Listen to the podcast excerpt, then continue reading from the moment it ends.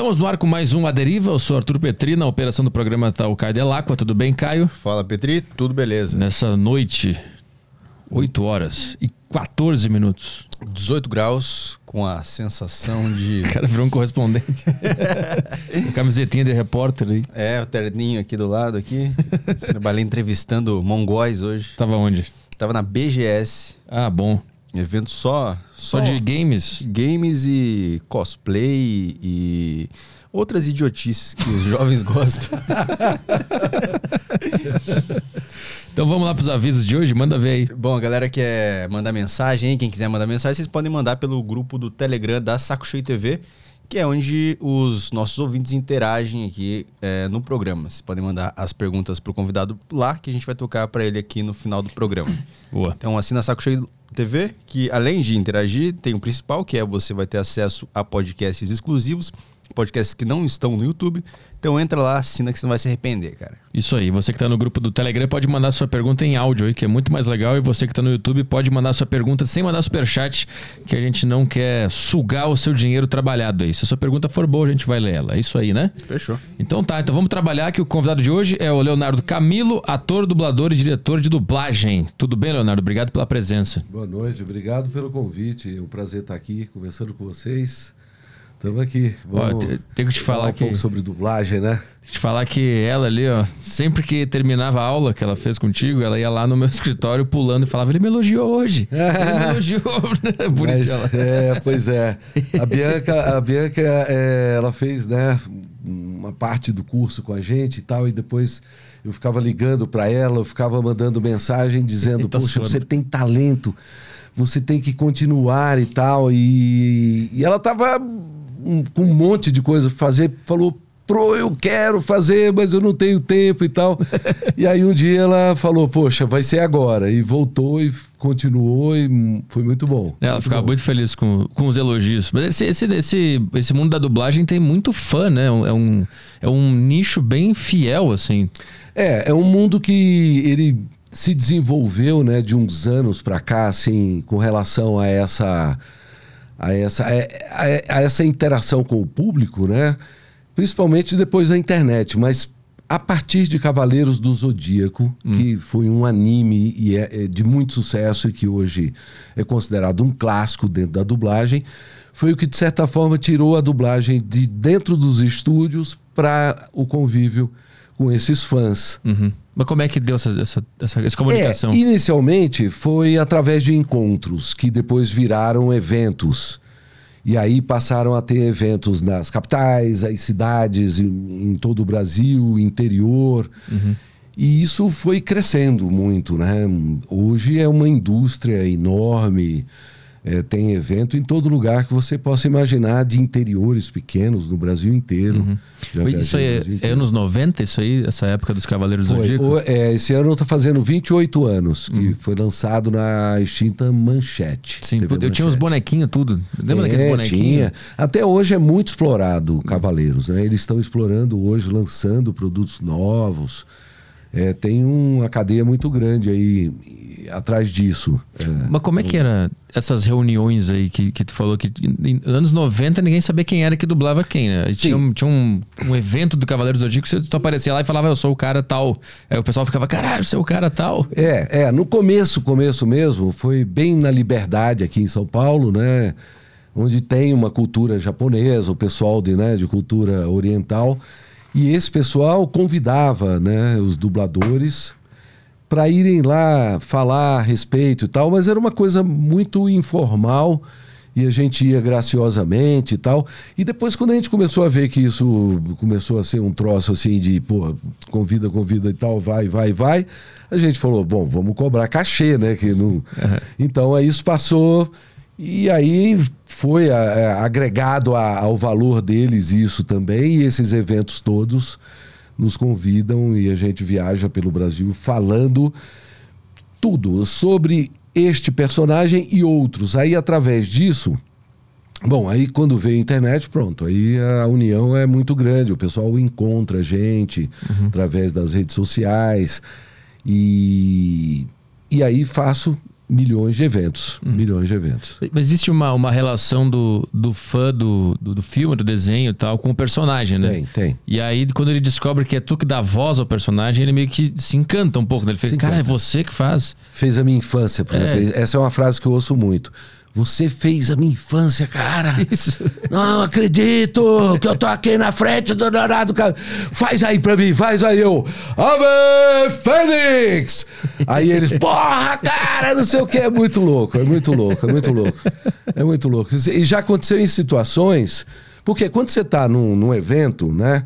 é, o cara tá sabendo que vai encontrar, porque ele viu lá no cartaz, ou porque tá sabendo que vai o dublador lá. Porém, quando não tem nada, né? Que você tá na rua, tá numa. tá comprando um tênis, como aconteceu já, e o cara reconhece. Com você falando com outra pessoa, você não tá falando com ele. O cara tava lá comprando um tênis e tal, e eu aqui, eu falando com o vendedor o tênis que eu queria e tal, tipo, não sei o quê, o cara. Acredito. O cara começou a berrar. Eu não acredito, virou pra mim. E eu achei que eu conhecia ele como pessoa, assim, sabe?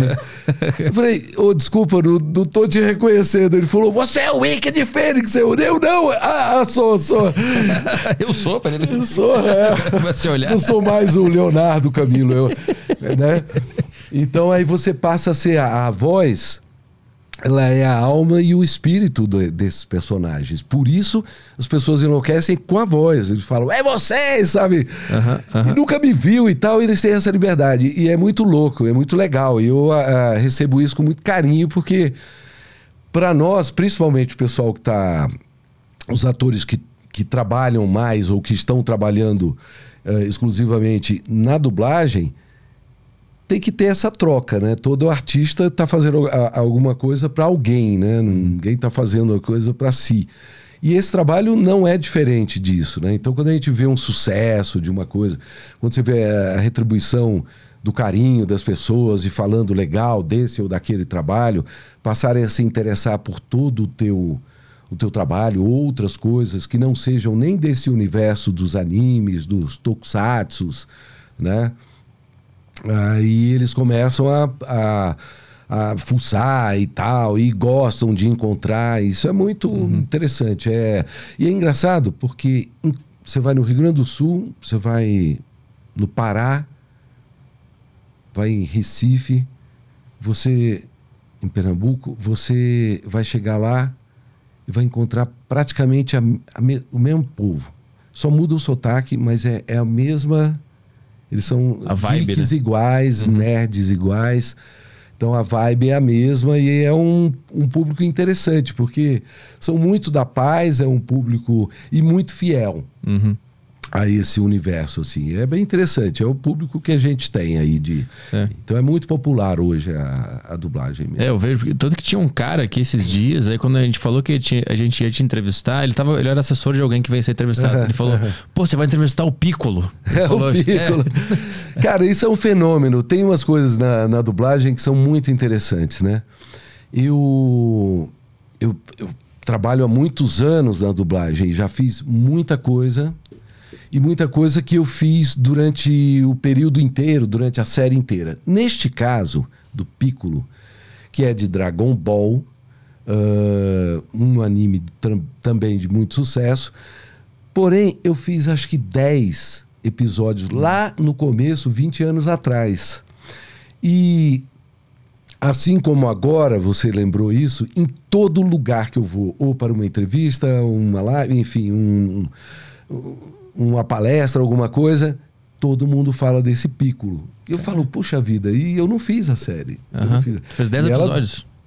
Fiz 10 episódios lá no começo, tive que me afastar, questões de saúde e tal. E como a série estava sendo feita, então eles têm que substituir. Sim, Então foi um colega nosso e tal, um amigo meu, e que continua fazendo até hoje. E a série é aí, gigantesca. E todo mundo fala desse pico, cara. Tu sabe, Fala- imagina por quê? Nossa. Então, é, não sei, é, o- talvez o, o- a, a voz que eu coloquei nele, né, que era uma coisa mais rasgada, que eu me lembro, assim, diferente, o oposto do, do herói Ike de Fênix, né? Uhum. que tem uma, uma pegada assim meio de herói, meio de vilão, meio de um cara recluso, então mal-humorado. E o outro não, o outro é mais ardido, assim, sabe? Um, uhum. Então, talvez isso tenha chamado a atenção. Não sei se o Luiz Antônio, não sei como ele fez, o Luiz Antônio Lobui, que é o, o dublador que faz. Uh, e eu não acompanhei. Mas é interessante que as pessoas lembram sempre do Piccolo, que uhum. eu fiz só um pouquinho. Uhum. tu, tu, falou que tu escolheu uma voz mais rasgada para esse personagem, né? Como é que tu decide a voz de um personagem que. que teori... Tu se baseia na, na original? Ou tu faz o teu mesmo? Tem, vários, tem várias formas. Uma delas é o original. Uhum. Outra, outra forma é a imagem que você está vendo. Uhum. Você pode trabalhar a imagem. Você pode tirar, por exemplo, uh, não tem voz alguma e você olha o personagem, o desenho, e aí você cria uma voz ali. Uhum. Se você achar que é mais encorpada, que ela é mais caricata, que ela é mais afinada, que ela é mais aguda, que é isso aquilo. Então você experimenta. Uhum. É, tem muito a ver com isso também. E tem uma forma também que é o é, que é a fidelidade do original, que às vezes o cliente quer. Ah, Principalmente a, a, Disney, naqueles desenhos antigos, é, tipo o Mickey. O Mickey tem que ser igual aquele que era feito lá nos Estados Unidos, é a mesma sonoridade, a mesma coisa, em qualquer lugar do mundo. Uhum. E isso é interessante porque aqui no Brasil é o nós somos o país assim onde eles consideram ter a maior facilidade para conseguir elenco para essas coisas assim especiais uhum. que os caras querem a voz e tal porque nós temos essa essa coisa muito do, do, do, do imitador do, do, da criação né do brasileiro é muito para eles é muito interessante, assim. E a gente brinca muito com essa coisa da voz, né? Uhum. O mercado brasileiro é valorizado pelos donos da, dos filmes e tal. É, é, é. é. A, a, Disney né, considera uma das melhores dublagens do mundo em vários, vários aspectos. Uhum. É, e a gente aqui, a nossa escola, ela tem essa característica de ser de ser uma coisa assim muito com com muito cuidado, muito zelo assim com o sincronismo, com a interpretação, uhum. né? Não ferir tanto, né? Principalmente eu estou falando muito mais da escola de São Paulo, não é? Porque tem uma outra do Rio que tem algumas diferenças de tratamento é, com alguns filmes e tal. Eu, por exemplo, acho o máximo a forma que é feito o desenho, que é dublado o desenho animado no Rio, é incomparável, assim, para mim. Hum. Apesar de que São Paulo também. Mas se você assistir os dois, você vai perceber algumas é, diferenças uh, no estilo, uhum, né? Uhum. E, e São Paulo ele tem uma preocupação, eu como dublo até para as duas praças, eu, eh, são Paulo ele tem uma preocupação muito maior com o lip sync, com a interpretação que não fira tanto com aquela do original. A gente tem que, né, a emoção tem que estar tá muito presente, assim como é o, o que é pedido na cena e tal, fidelidade e tudo mais.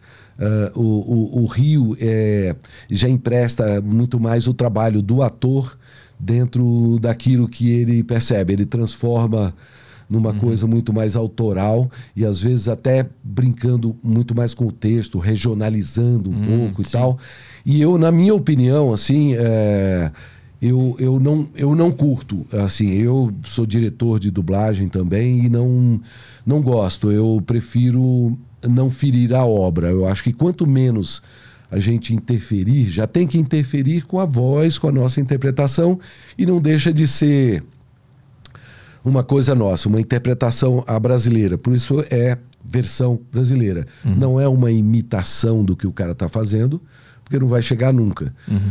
Mas é, um, é uma evolução do sentimento à la brasileira, né? Uma coisa nossa. Uhum. E, e a, a, dublagem é muito desenvolvida, tem um elenco muito experiente e a gente modernizou muito a dublagem. Hoje a dublagem tem franco crescimento, inclusive de elenco. Né? Hoje o elenco está o tempo todo é, sendo renovado e aumentado também, até por conta da demanda. Até o mercado, a gente estava conversando em off, né? Que o mercado aumentou muito, né? Com o streaming e com os games, né? Sim. São dois mercados que fortaleceram muito essa, essa profissão. Sem dúvida, sem dúvida. É, o, o, mercado da dublagem ele veio crescendo a partir do VHS, né, que aí começaram as primeiras videolocadoras, que você locava aquela fita, levava para casa uhum. e tal. Esquecia de rebobinar e pagava uma multa. Isso, se não, se não rebobinasse, isso. pagava mais um troco lá. E isso depois veio o, né, o DVD, uhum. que, que aí também ficou nessas videolocadoras, só foram é, tal. Aí quando veio a TV a cabo já houve um certo boom, assim, hum. houve um crescimento, houve um crescimento também de algumas empresas de dublagem precisaram acontecer para aumentar o mercado e houve um crescimento um pouco assim do elenco também. Uhum. Mas ainda não se tinha uma necessidade, por exemplo, de criar elencos novos, então não havia tantos cursos de preparação do ator, né? Porque hoje precisa ter esse mercado é, das escolas por conta que a, as casas de dublagem elas não têm o tempo para parar e te ensinar como fazer para você entrar no mercado. Uhum. Você tem que se preparar em algum lugar. Então hoje existem cursos, cursos livres que preparam o cara. Então o mercado, é, a partir então dos anos 90, 2000. Fora é, que a gente você estava falando dos streams, da, da, da, TV a cabo, né? Também tem o cinema, os games, né? E tem o cinema também. Uhum. Hoje o cinema quase tudo é dublado. É, os filmes de ação, filmes mesmo adultos, tudo tem sido dublado. É, muito interessante essa, essa inversão. E, e quando me perguntam sobre essa coisa de, de um artista famoso que não é um dublador, às vezes é um apresentador, ou é um cantor, é alguma coisa que vai fazer um filme, vai dublar um filme, eu acho mal barato, eu acho legal. Eu acho que isso só eleva, sabe, o nome, bota em voga, as pessoas vão ao cinema, porque o elenco todo em volta daquela pessoa Sim. é um elenco profissional da dublagem. Então a pessoa vai se acostumar. Quem nunca viu, às vezes, o filme dublado, vai, vai ao cinema por conta daquela voz famosa, enfim, uhum. e chega lá, se delicia, é gostoso, é bacana o nosso desenho dublado é incomparável, então é muito bom. E, e essa pessoa famosa acaba erguendo as outras, né? Que, que, que, são desconhecidas ali é, pro é, povo, né? É, é. E a própria dublagem, popularizando, vai popularizando a dublagem, né? Mas tu percebeu que o primeiro aumento de demanda, então, na, na área foi na época da TV a cabo. Quando, quando começou a existir TV a cabo, tu percebeu que tinha mais trabalho, estava sendo mais contratado. E aí, mas ainda assim não era o que é parecido com hoje, né? Ah, não, não. Hoje não tem nada parecido, né? A partir dos canais de streaming, tudo. A partir da, do, da TV a cabo já aumentou bastante. Mas agora é uma coisa muito, muito grande, um mercado muito grande.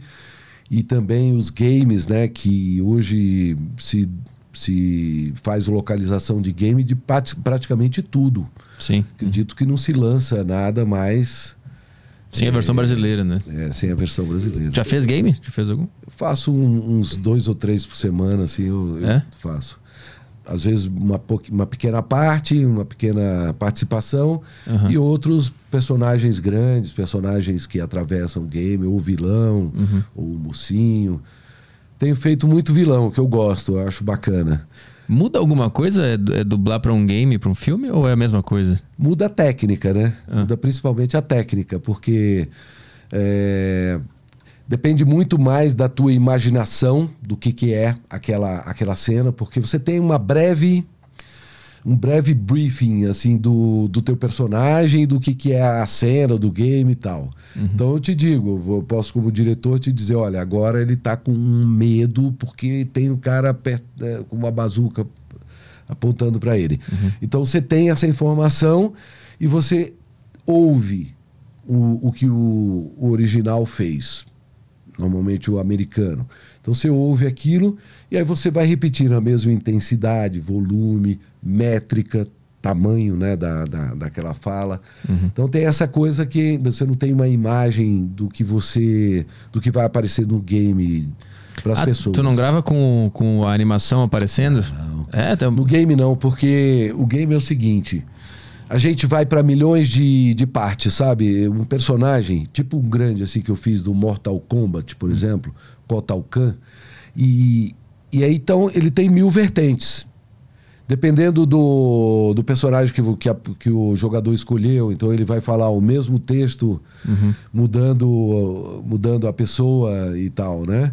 Então você vai gravar aquilo e gravar e gravar e gravar e gravar 10 mil frases num, num game. Uhum.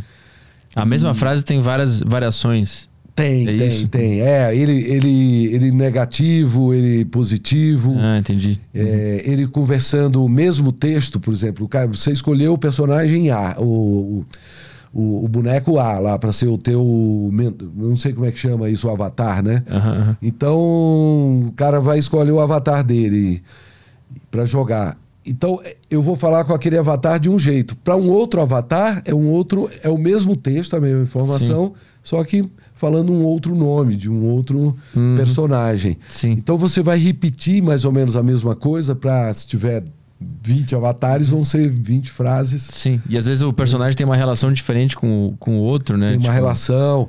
Aí tem a, a- Você vai fazer essa frase com uma entonação, uma outra, uma outra, porque vai depender da situação. Uhum. Também que É. vai às cegas, assim, tu só tem uma orientação escrita da, da vibe do, do negócio ali. Isso. E o texto, e aí você tem ah, a coisa da captação sonora do que você vai fazer, da interpretação.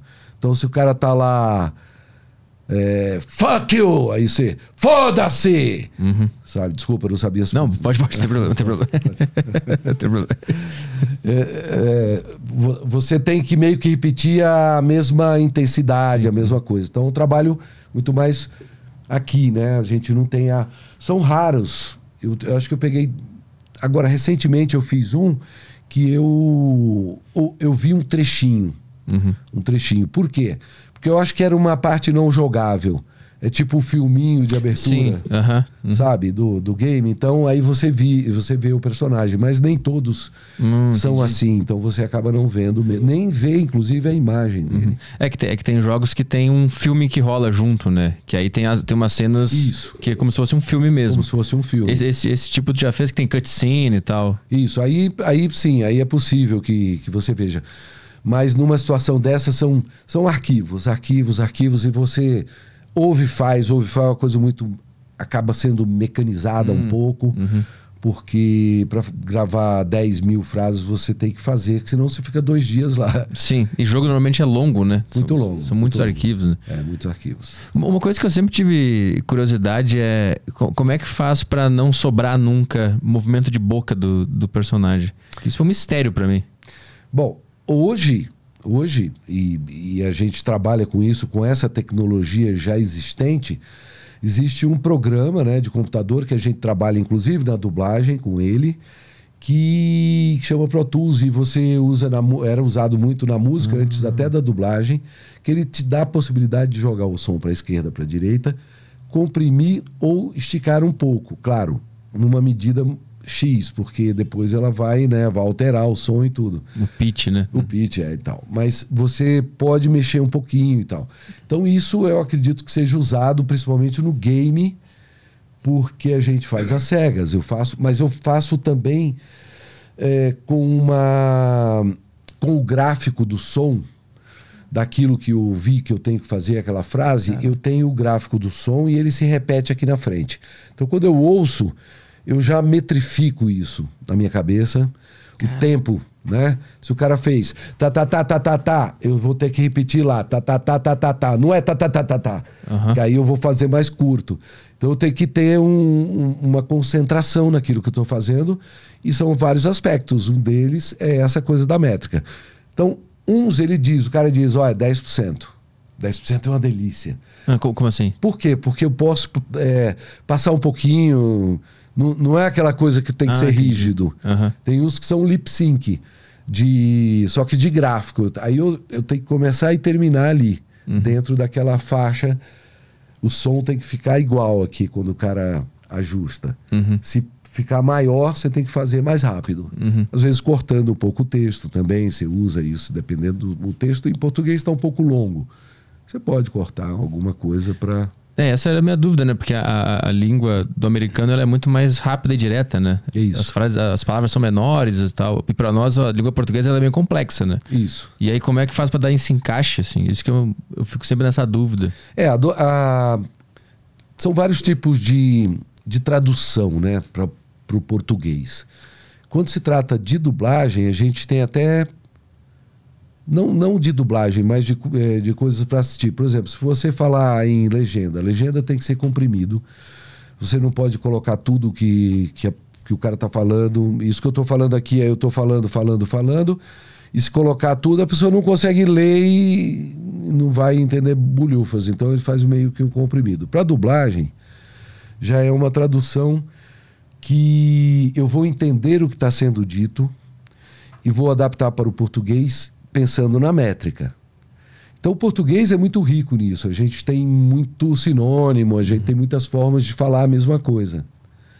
Certo? Então, eh, tanto para dar uma labial, por exemplo, eh, o cara me traduziu assim: eu vou na casa da Rachel para um jantar. Mas só que no inglês o Rachel tá lá no final da frase. Eu posso falar, eu vou, eu vou a um jantar na casa da Rachel, que aí eu pego o Rachel lá no final. Então eu posso fazer algumas modificações desde que eu não mude o sentido, né, a ideia da frase, e também posso mudar palavras, né, para que eu consiga uma labial melhor, para que eu consiga uma métrica melhor, às vezes uma, uma é, é, por exemplo, mom. Mom, o, o inglês, o americano, ele está falando mãe, não é mamãe. Para nós, mãe, apenas nesse mam, ele vai ficar curto, vai ficar fal- eh, faltando batidas. Porque ele bate uma coisa a mais para falar mam. Mam. Sim. Faz duas labiais, quase que mu- muda a segunda, mas bate a boca. Aham. Então você bota mamãe que vai caber muito melhor. Aham. Então são essas adaptações, manhas da dublagem. Então, na, na verdade, a complexidade da, da língua portuguesa é boa, porque ela te dá mais possibilidades para fazer esses encaixes. Com toda certeza, com toda certeza. E a, a gente tem, eh, a gente usa palavras que têm semelhança mesmo no inglês, né?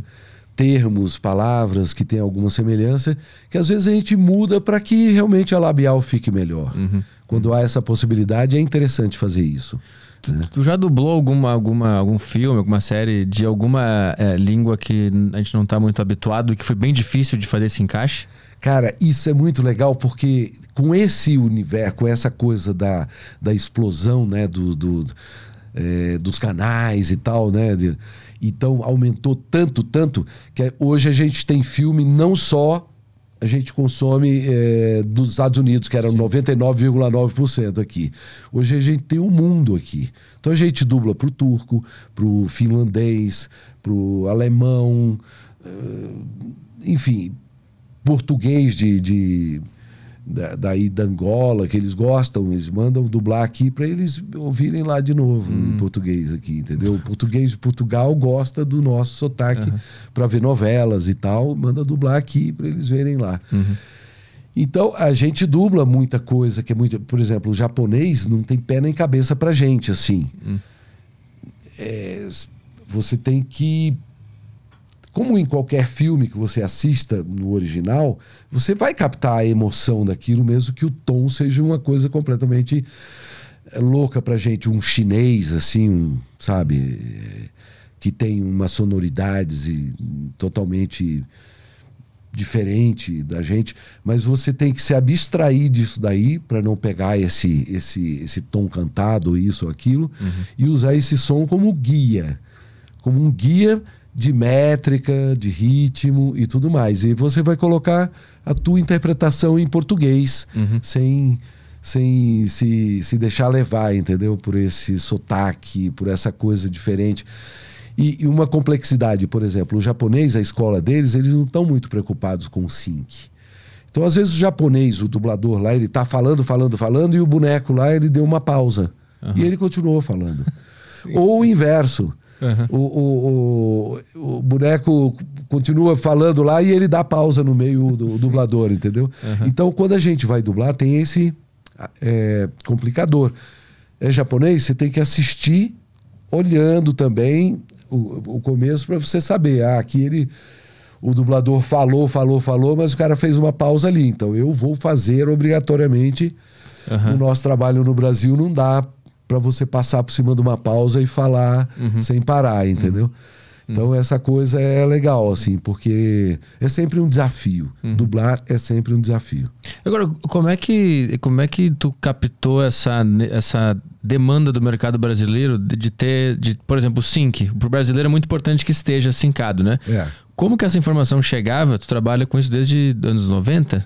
Dos anos 70. Anos 70, pô, é. muito antes. Então, é. como que vinha o feedback? Como que tu sabia nessa época? Como que o brasileiro gostava da sua dublagem? Se não tinha essa conexão do público com o ator, com o dublador? Ah, eu acho que vem, eu acho que vem da nossa escola mesmo aqui, do, do teatro, da radionovela. A radionovela, ela, ela obedecia um, né, por ser um, uma coisa absolutamente né, do rádio, né, da, de, de, você ouvir plenamente, ela não tinha imagem nenhuma. E a radionovela fez sucesso no Brasil violentíssimo. Uhum. Por que, que eu estou falando da radionovela? Porque os dubladores, os primeiros dubladores, eram radioatores. Uhum. Né? Eram pouquíssimos que eram radioatores e que também faziam a televisão, que era ao vivo. Então, uh, a dublagem tinha essa, esse escopo assim de ser uma coisa muito organizada como eram as radionovelas para que tudo eh, tinha que ter o seu tempo, a sua pausa. Então o diretor trabalhava igual um maestro, uhum. sabe, apontando aqui para vários microfones como nós estamos aqui para fazer é, é, é, as cenas do, do rádio. Então era bem bonito é. isso. Você trabalhou com rádio novela? Puxa, fiz várias, Ai, fiz várias. Que foda. Tive, tive sorte. Bem no final, assim, depois eles tentaram re, é, reviver aí nos anos 80 com Legião da Boa Vontade, fizeram algumas e parou. Mas eu fiz essas duas levas e foi uma experiência rica, interessante, bacana. Foi um fenômeno a rádio novela no Brasil, né? Foi, foi, durante muitos anos. E como é que tu recebia o feedback? Como é que tu sabia que estava dando certo? De onde vinha os, os, a audiência? Como é que é, funcionava isso? A audiência, né? A audiência é o programa, dá certo, é o programa.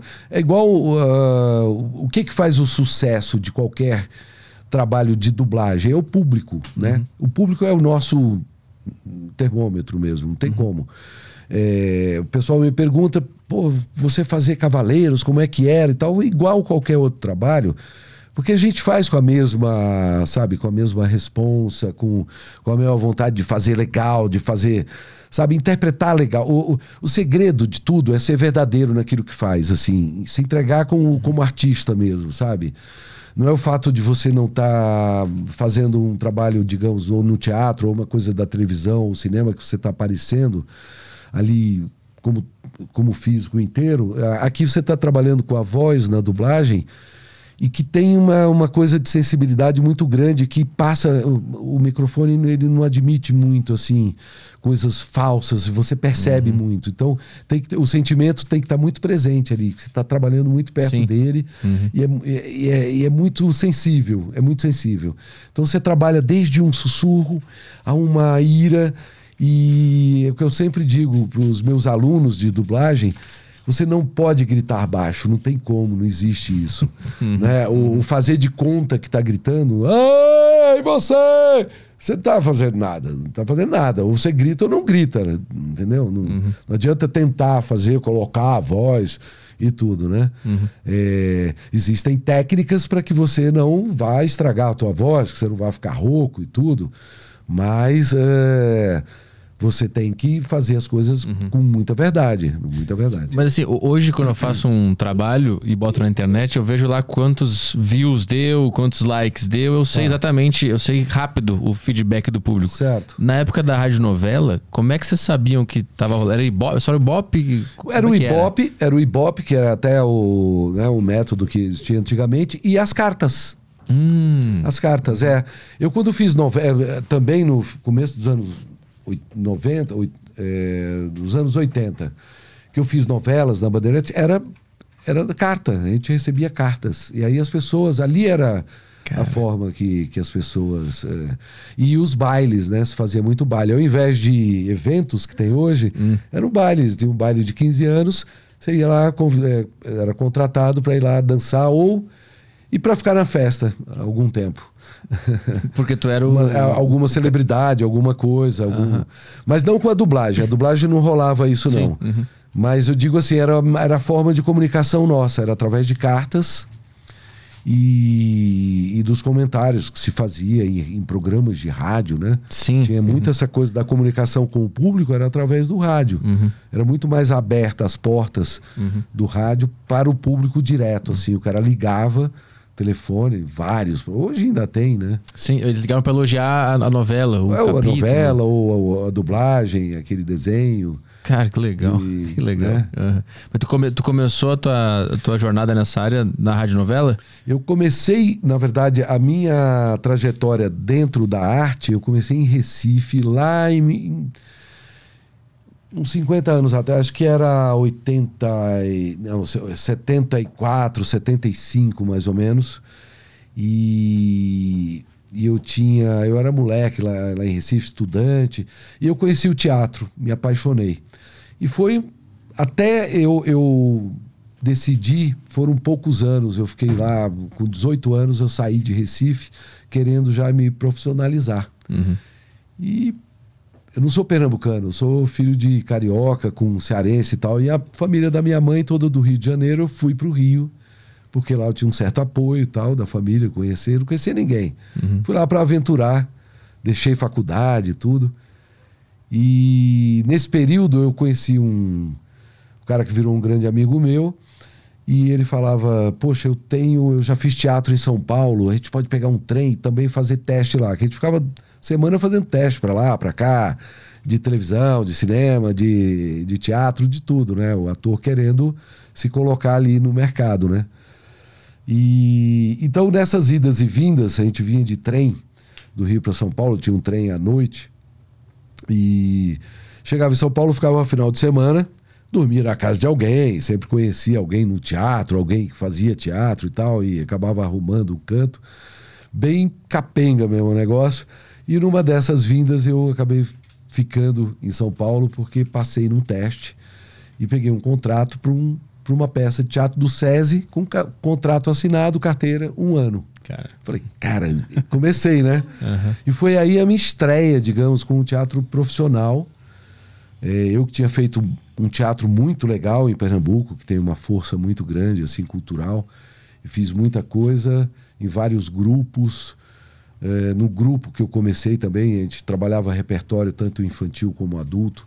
E tive uma escola muito legal lá. Mas a dublagem nunca passou pela minha cabeça. Eu era fã dos desenhos, eu né, assistia como toda criança, como todo jovem. Eu tinha lá na televisão aqueles desenhos e aquelas séries que eu via, eh, antigas. E quando eu fui, então, numa dessas de fazer teste aqui e acolá, eh, um colega meu, que também estava na mesma batalha, a gente estava na TV Tupi, e a gente tinha feito lá uns eh, humorísticos mas ser bem escada, assim, sabe? É, Era o cara que entrava para entregar a carta e levava um balde de água na de tinta na cabeça e tal, mas era legal porque eu tava no meio, falava assim, porra, tô fazendo alguma coisa, né? E a gente fez o finzinho ali na Tupi. E aí o cara falou, pô, você tá tendo uma escolinha na BKS. Era uma dubladora muito conhecida e tudo, eu conhecia já de nome de ouvir tanto versão brasileira, BKS São Paulo. E, poxa, quando eu cheguei lá, aconteceu uma, uma coisa que eu até comento com, com a galera que hoje curte, que é fã do meu trabalho e que fala: Ô, você fez a minha infância, a tua voz, né? Eu cresci ouvindo a sua voz. E aconteceu isso comigo. Quando eu cheguei nesse estúdio e comecei a ouvir a voz daqueles que fizeram a minha infância. Nos desenhos, nas séries, né? E, sabe, ouvi a voz do, do Fred Flintstone, a voz do, do Barney, sabe, do, do Pica-Pau e tudo, tava lá. E foi mágico. Isso, né? Muito interessante. Você está próximo dessa, dessas vozes. E o. ah, como eu sempre fui um cinéfilo, sempre gostei muito da sala de cinema, de estar lá assistindo o filme no cinema. eh, entrar num estúdio de dublagem daquele tempo era como entrar numa mini sala de cinema, porque era uma sala de, de exibição. Então tinha que ter pé direito duplo ou triplo, era grande, uma caixa grande, não eram estúdios reduzidos como são hoje, por conta de, disso mesmo, de projeção, tinha que ser uma tela de 16 milímetros. É, então tinha essa coisa de ser realmente uma imagem muito maior. Uhum. Hoje a gente dubla, mas já totalmente adaptado. Às vezes você está dublando numa tela de computador menor aqui. Uhum. Então, é, sinais dos tempos, assim, né? Hoje a gente já dubla remotamente. Sim. Uhum. Né? A partir da pandemia, por uhum. exemplo. Mas aí quando tu entrou na, na, na BKS, tu já estava ah, trabalhar já? Não, foi... aí eu fui para tal escolinha. O que, que era a escolinha? Não era nada mais além do, do que era, como era feita a dublagem naquele tempo. A dublagem, ela era, ela era feita toda ali praticamente com o elenco, ou grande parte do elenco sempre ali presente. É, porque, como não havia pista, como não havia é, recurso técnico, tinha que estar o elenco, porque o, o principal estava lá dublando, então quando entrava um personagem naquele mesmo trecho a ser dublado, naquele anel, naquele pequeno trecho, o, se chamava então aquele dublador então ele tinha que estar escalado junto. Uhum. Então, normalmente, tinham várias pessoas 10, 12, 15 pessoas ao mesmo tempo ali no estúdio. Uma parte fora, outra parte dentro do estúdio, como era grande, uhum. bancos grandes, pessoas ficavam sentadas ali. E os, as pessoas que, que estavam na tal escolinha eram aquelas que sentavam ali e ficavam vendo os que sabiam fazer iam tirando suas conclusões e de repente alguém olhava para você, o diretor, e dizia: Você vai lá fazer aquele homem dois ali. Aí você já travava ali, né? Uhum. Porque você ia, você foi lá para tal escolinha, mas no segundo dia já, ou oh, você para já te testar, saber a tua voz, como é que era, se você e você ia morrendo de medo, porque se a tua fala era depois daquela de uma pessoa que era um meio importante, né, um, assim. importante um cara já experiente. Se você errasse, você fazia ele, ele ter que fazer novamente. Uhum. Então a responsabilidade era aumentava. Então era legal. E às vezes você errava realmente, é. duas, três vezes, aí eh, passava um mico, porque o diretor falava. Não, não, senta ali, vem você agora. Vai trocar? já aconteceu, já aconteceu. Mas como é que foi a tua, a tua primeira, tu lembra dessa aí que estava sentado e o cara te chamou? Tu lembra como é que foi a sensação? Muito muito frio na barriga, né? Muito assim, muita muita adrenalina, você fica muito travado mesmo, mas muito legal, a sensação E mandou bem? Gostosa. Mandei porque era uma frase muito curta, era um Sim, senhor, pode deixar, capitão. Ah, mas isso já é longo pro cara que tá nervoso isso aí. Sim, senhor, pode deixar, capitão. Uhum. Tem um caso, né? Tem um caso de um cara que, que ele que ele, ele, ele tinha uma frase só e ele ficou decorando, decorando. e era uma frase curta, né? Até, né? É, posso levar as malas para o quarto, senhor? Né, era aqueles de castelo, então o cara, o senhor lá da casa chegava e o cara, o mordomo com duas malas na mão, ia seguindo o seu, o seu chefe, daí, daí ele tinha que falar isso, e o cara, posso levar as malas, posso levar as malas para o quarto, senhor? Posso levar as malas para o quarto, senhor? Posso levar as malas para o quarto? Aí Vai. Aí gravando, aí o cara fala um texto gigante, ele tinha que falar isso. No final ele fala, ele falou assim: "Posso levar o quarto para as malas, senhor?" é, tem que zerar tudo e voltar. Puta, você imagina, cara? Você imagina o cara ficou meia hora falando, falando, falando, e na hora ele: "Posso levar o quarto para as malas, senhor?" Puta merda. Quando ele se. Ele nem estocou que ele tinha falado isso, entendeu? Isso aí tu presenciou ou é uma história aqui? Não, isso, isso rolou. Comigo, comigo aconteceu que eu tinha. Quando eu cheguei em São Paulo, ainda tinha um sotaque pernambucano, né? Eu que cresci lá, eu fiquei duas fases da minha vida lá, então, dos 7 aos 10 e dos 14 aos 18. Uhum.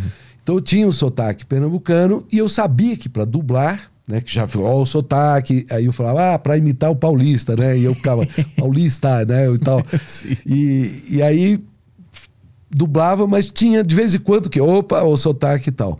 E me botaram para fazer uma coisinha a mais, que era um sujeito que entrava num salão, sabe? Aqueles bares do, do, do Velho Oeste, né? Dos bang bangs, uhum. que tinha muito esse filme naquele período que eu comecei.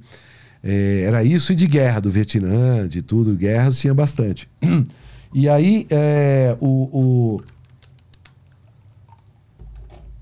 o, o cara que me deram para fazer era um, um ajudante de xerife que ele chegava no salão e ia pedir os documentos lá do pessoal. E a coisa mais difícil é a coisa da, da do aberto e do fechado, né? Do, do nordestino e hum. Né? nordestino, nordestino, né? Sei lá. Então é, uhum. é, essa coisa do sotaque. E aí eu tinha que falar assim. E aí, aí saiu dessa forma, né? O cara, imagina um cara do Velho Oeste falando assim: seus registros, seus documentos. Entendeu? Então aí, pô, foi. Aí todo mundo riu, uhum. né? Ali que tava ali foi uma gargalhada geral e eu passei a ficar conhecido ali como registro de documento muito tempo. Ô, oh, registro de documento, vai cá, vai, vai lá. Vai lá no, no coisa. Então aí foi o começo, mas o trabalho era muito pouco e um filme durava uma semana. Então você participava daquele filme, você não participava mais dele. Então só num outro, uma outra produção que entrasse. Uhum. E eu fazia muito teatro, aí comecei a fazer televisão também, trabalhando muito mais no teatro, mas fazia outras coisas, cinema. E aí a dublagem era também esporádica e em paralelo com tudo. Uhum. Mas quando, nessa época da BKS, a, a, alguém te viu como um talento ali ou tu só aprendeu nessa época? Eu, eu demorei um pouco a, digamos, a deslanchar na dublagem justamente porque eu tinha as outras atividades. Uhum. Então eu dedicava menos tempo à dublagem. Mas eu gostava muito de ir lá e fazer alguma coisa. Então tinha umas escalas para mim. Uh, Porém, eu demorei uns cinco anos assim para começar mesmo a me interessar. Quando abri uns buracos assim na, do meu trabalho, ou eu não estava fazendo televisão, ou não estava fazendo teatro e tal, aí eu ia muito mais na dublagem. E aí começou, faz um teste para tal coisa.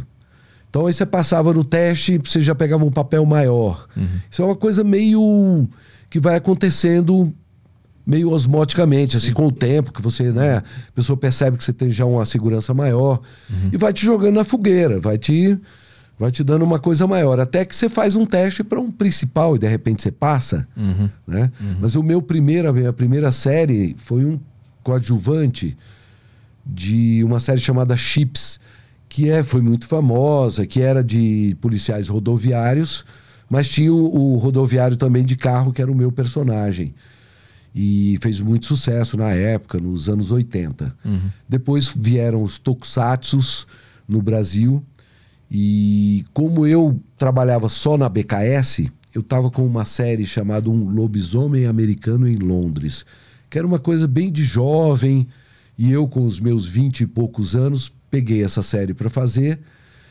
E aí veio um pessoal da Alamo, uns coordenadores da Alamo, que era uma empresa maior, veio dublar alguma coisa na minha série. Ele era naquele tempo que a gente ainda dublava, uh, apesar de já não ser mais a projeção, já era com o VHS, depois foi mudando as máquinas, ainda, ainda analógicas, mas ainda se tinha que dublar dois, três ali no, no, no mesmo microfone. E veio esse casal, que eram coordenadores, gostaram do que eu fiz e me levaram para Álamo. E. E aí eu comecei de repente ganhei uma série chamada Lion Man, que era um tokusatsu. Tokusatsu são aqueles filmes japoneses de ação, uhum. que eles têm aquelas meio que fantasias, que eles se transformam, né? Jaspion, Changeman, uhum. é, né? tem várias delas e Lion Man é uma dessas. Uhum. E ali eu fiz. Então é, é uma questão mesmo de, de você, dentro do, do meio, você ser e sendo reconhecido aos poucos com relação aos trabalhos que você vai fazendo, as pessoas vão vendo e vão vendo a capacidade que você tem. E aí, quando eu fiz um filme que não era para mim, já estava aberto o teste, três pessoas foram escaladas para o teste, e eu vi, quis muito fazer, porque, primeiro, era um filme que eu gostava muito de cinema, que é um clássico do Franco Zeffirelli sobre a história de Jesus, que é Jesus de Nazaré um grande clássico assim com mais de quatro horas e tal que eu já já tinha visto muitas vezes. E eu adorava e eu quando eu vi eu disse eu queria fazer o Jesus E fui na coordenação lá da, da empresa que eu tava, da dubladora, da empresa de dublagem, falei, eu queria fazer o teste. Não, já tem as três pessoas. Pô, queria fazer, cara. Não, não, já tem os três. Ô, Mauri, meu amigo, né? Ô, amigo, pô, deixa eu fazer, cara. Pô, bota quatro. Ah, Léo, não enche o saco, vai lá e faz, vai. E eu fiz e ganhei. Aí, cara, foi uma alegria muito grande porque eu quis fazer. Uhum. E eu não estava escalado. Então, foi uma batalha para eu fazer. Uhum. E, e aí, quando veio esse trabalho, eu, eu fiz de uma forma. Talvez tenha sido o trabalho que eu tenha feito de fato de uma forma especial, que eu tenha olhado para ele de uma forma absolutamente especial. Eu queria mesmo fazer aquilo, queria fazer aquele personagem, queria fazer essa coisa, desse, dessa complexidade do Jesus, porque ele ia do Sermão da Montanha à ira na, na feira, ao ao falar aqui no pé do ouvido das pessoas numa, numa, uhum. numa, numa, numa suavidade absurda. Então tudo isso, puta, era muito bom assim fazer. E, e aí quando eu fiz esse trabalho, eu considerei mesmo assim, com a minha autocrítica, eu sou muito, eu tenho uma crítica, uma autocrítica muito forte assim. É, eu não tinha certeza, mas eu sabia que eu tinha feito um bom trabalho, sabe, em todos os aspectos, assim, de emoção e tudo, é, de sync, de, de tudo, assim. E teve uma repercussão imensa dentro do meio. Com o público, sim, eu fui saber disso mais depois, porque esse filme tem muitos e muitos anos que eu fiz. É, e agora, dentro do meio, os diretores e tudo ali passaram a me respeitar. Muitos vieram dizer: rapaz, esse trabalho, parabéns, parabéns. Muita gente que eu admirava muito, aqueles que fizeram a minha infância vieram falar isso. Monstros da dublagem, gente que com muita tarimba, com muito, uhum. muita prática, muito, sabe? Uhum. Que me ensinou muito e tudo, né? Quantos anos tu tinha nessa época? Ah, ali eu tinha 33, eu tinha a idade de Cristo quando Caralho, eu fiz. É, foi. E tu, tu já, antes disso, tu já sabia que a tua vocação, digamos assim, era a dublagem ou tu estava meio perdido ainda e esse fato serviu para carimbar que era isso mesmo? Não, é, a, o, o, que foi me fazendo migrar mais para dublagem e, e, deixar o teatro é Talvez uma coisa assim, misto de, de responsabilidade com. Porque assim, para fazer. Eu, eu sempre usava essa frase. O, o, teatro é meio que um sacerdócio, assim. Você. Ou, ou, ou você chega a um patamar, vai, de, um, de, ser, de ser conhecido, não reconhecido, conhecido que você já tenha, que monte coisas e que tenha uma grande segurança de público, que é meio difícil no nosso país, infelizmente. É, se bem que no meu tempo, lá dos anos 80, o teatro de grupo, o teatro é, underground mesmo, era muito, muito importante aqui dentro da cena nacional e em São Paulo e Rio de Janeiro era extremamente forte. Então a gente fazia grandes sucessos mesmo sem, com, com público alternativo para espetáculos alternativos e underground. É, isso, foi, isso foi diminuindo essa coisa dos grupos. Hoje só grandes produções e tal, foi ficando talvez muito caro, ou não se incentivou tanto a arte é, como deveria ser. A gente tem né, esse, esse assodamento né, da, da, nossa cultura que já vem de anos. E hoje a, a gente vê isso muito mais gravemente. Então, tudo isso afeta o mercado. E há muitos anos, eu, eu, eu que casei jovem, a a, a, minha esposa, na época, tinha dois filhos já, então eu, com aquele senso de responsa, a dublagem passou a ser um trabalho que me dava trampo uhum. todo dia. Sim. Ele começou a crescer e isso foi fazendo com que eu realmente fosse ficando e fosse me afastando um pouco dos trabalhos de, de, de ator no palco. Entendi. Apesar de eu ter um grupo de teatro meu com a minha esposa, que a gente faz é, peças todo ano, mas do, do teatro, assim, é, do meio uh, profissional, eu me afastei bastante. Fiquei muito mais na dublagem. Aí passei a dirigir dublagem. Quando veio a TV a cabo, então, que cresceu muito uhum. e que eu vi que eu tinha um talento para coisa que eu, e eu gostava de fazer também, né? A interpretação da dublagem me atraía como me atrai até hoje.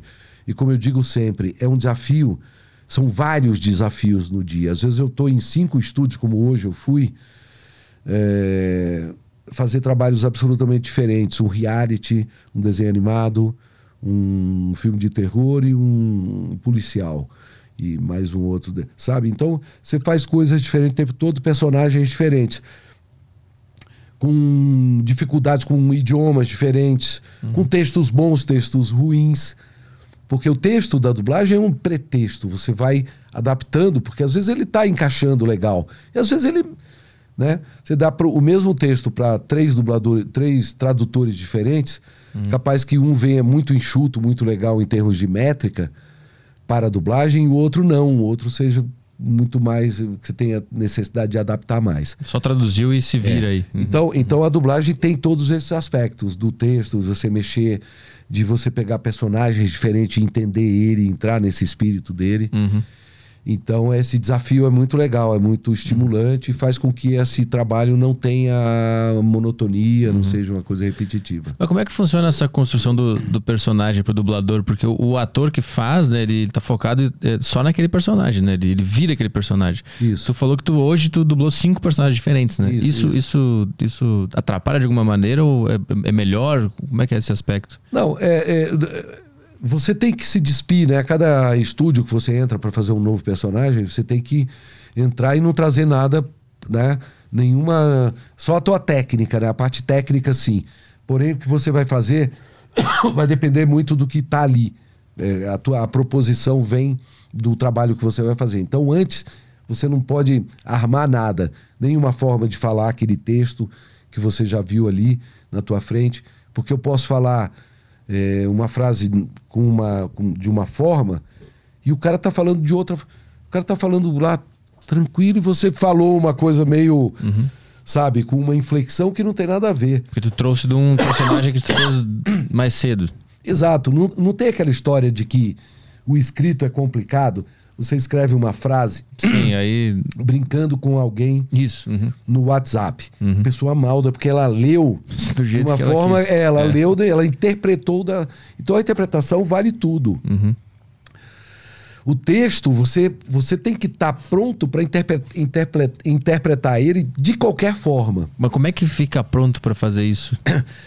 É, isso é um trabalho de, de anos. Não, não é um trabalho que você vai, vai conseguir da hora para da, da noite para o dia. Você tem que desenvolver técnicas, você tem que trabalhar a sensibilidade, a gente trabalha a memória emotiva, uhum.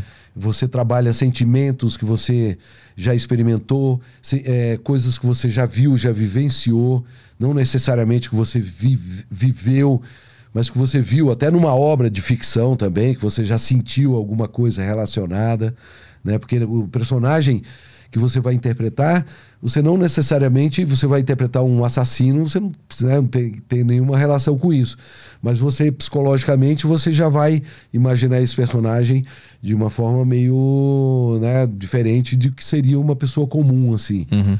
Uh, então toda essa coisa psicológica é importante o diretor te contar, né, dar um briefing, ó, teu personagem é, que tem ele é calminho e tal, tal, tal, mas ele é o assassino do filme, tá? Do serial killer lá no final, babá. Então o cara te conta porque isso conta para mim na minha interpretação, nem que seja numa coisa muito sutil, mas eu tenho que colocar isso na interpretação para que, é, sabe, isso passe realmente uma, uma verdade, para que isso tenha ligação com o todo, com o lá no final o cara ser desmascarado. Se eu não sei de nada, se o diretor não assistiu o filme e não consegue me contar isso, portanto, porque ele não conhece a obra, provavelmente vai dar alguma merda ali, uhum. vai pode ficar ruim a, Sim. sabe, a direção tem muito a ver com isso. Eu tenho que assistir o filme para eu falar para você o que é que você está fazendo, o que é que você vai fazer. Uhum.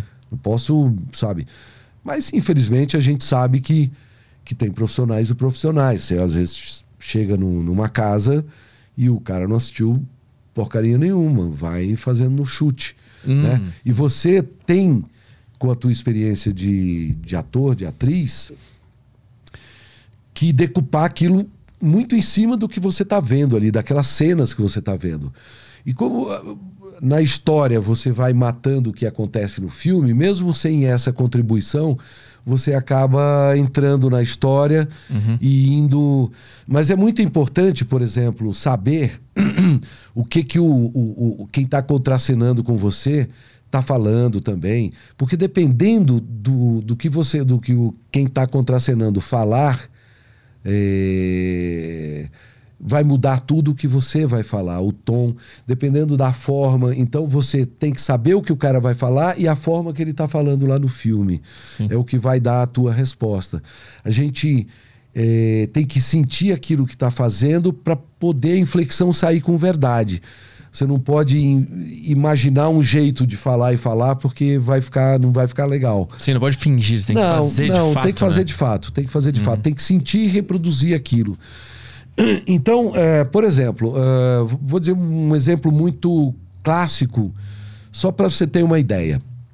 Se eu não leio a frase anterior, eu posso pegar o o que, né? O que tem várias formas de eu dizer. Posso dizer o que? Eu posso dizer o quê? O quê? Só aí eu dei três, né? Admiração, o que e perguntar o que, o que, do, do que. Então, se eu te pergunto, vamos jogar alguma coisa? Você vai me falar. O quê? O quê? Né? Se eu disser assim, ah, acabou de acontecer um acidente aqui, teve do, dois morreram. O quê? você já mudou completamente. Uhum. Porque você sabia, você entendeu o que eu estou falando, o recado que eu estou te dando aqui. Uhum. Então a interpretação é isso. Uhum. A gente, a gente tem que deixar fluir essa, essa emoção. Eu só vou responder. E eu vou responder perfeito, vou responder no tom, no tal, se eu ouvir o que você está fazendo. Uhum. Mas, mas, se eu contracenar com você, vai ser legal. É. Existe, existe é, um laboratório do personagem que tu vai dublar ou tu vai vendo na hora, assim? É na, é na hora que vai acontecendo esse é, laboratório? É, isso é um, na verdade, é um grande laboratório para ator de modo geral. Para ator de teatro, para ator de cinema, ator de televisão, é um grande laboratório fazer dublagem né? Porque é um trabalho que você vai decupar muito rápido o texto uhum. e você vai ter que decupar com muita velocidade, com muita rapidez, toda uh, todas as informações é, técnicas que você vai ter que ter, percepção visual, percepção sonora, é, para que você faça a parte do sync dessa coisa. É, com, essa, com as técnicas que você usa para que você faça o principal, que é a parte da interpretação, que é o principal. Mas se você não tem a técnica, você não consegue fazer porque você vai ficar travado, vai ficar errando e tal. Uhum, uhum. Quando você usa a técnica bem, aí você tem liberdade, você tem tranquilidade e, e relaxamento para fazer a coisa da interpretação que exige um lado né, de, de, de você estar tá ali uhum. entregue né, ao personagem. Mas então você tem que resolver muito rápido. Não pode. Você não pode ficar lá, é um laboratório é diferente. Teatro, a gente faz trabalho de mesa, depois você faz, vai em casa, você começa a estudar o personagem, você constrói começa. Ele. Você constrói, uhum. você vai. Você começa a fazer uma pesquisa. Uhum, uhum. Não, não. Ali é tudo isso é segundos, é coisa. Por quê? Caramba. Porque nós estamos trabalhando com uma obra que está pronta. Né? É, a gente está trabalhando em cima de um filme, de um desenho, de uma coisa que está pronta, é uma obra que está ali. Uh, em alguns casos, vai, vou dar um exemplo, um, um, uma obra assim daqueles lutas marciais e tal que normalmente os caras lá contratavam os caras que sabiam lutar, mas eles não eram atores. Uhum. Quando eles abriam uma boca era uma porcaria. Uhum. Então a gente melhorava esses filmes, né, quando eram muito.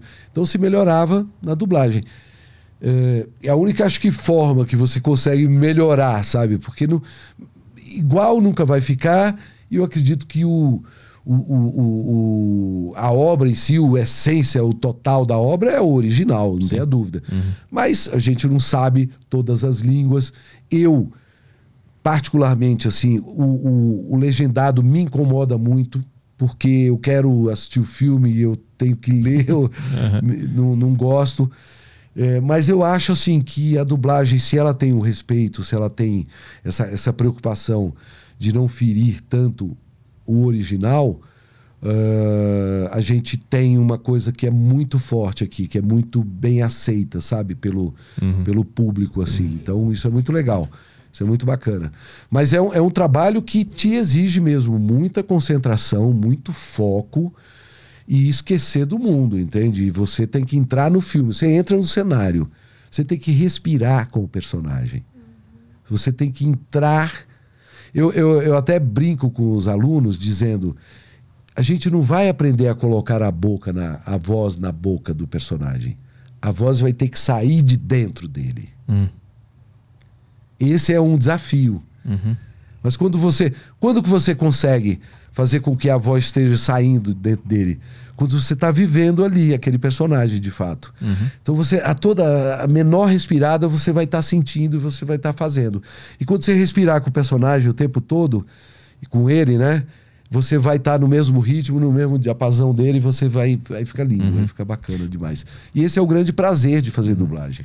Para atingir esse estado de, de, presença que tu tem que estar tá para fazer essa arte, quase toda arte, toda arte precisa estar presente, né? Sim. A, a, a, técnica por si só, depois de dominar a técnica, tu vai se tornar presente, inevitavelmente? Ou tu tem outra, outra coisa, meditação, ou, ou, ou faz alguma outra coisa para conseguir estar presente na hora de, de, de fazer arte? Ah, eu acho que cada um tem a sua técnica, né? Tem gente que vai meditar, né? Eu eu tenho, eu tenho uma mania de, de procurar dar uma relaxada antes de fazer alguma coisa, assim. Relaxada no sentido de, mesmo quando eu vou dublar, é, às vezes eu ficar um pouquinho quieto. Se eu vou, se eu vou fazer teatro, assim, uma hora antes, eu gosto de, de dormir meia hora, assim, e eu consigo. Uhum me desligar e dormir, por mais pilha que eu tenha. Porque se eu não dormir, talvez a pilha Sim. me atrapalhe, sabe? Uhum. Então eu acho que essa coisa do relaxamento é uma coisa que me ajuda, assim. Uhum.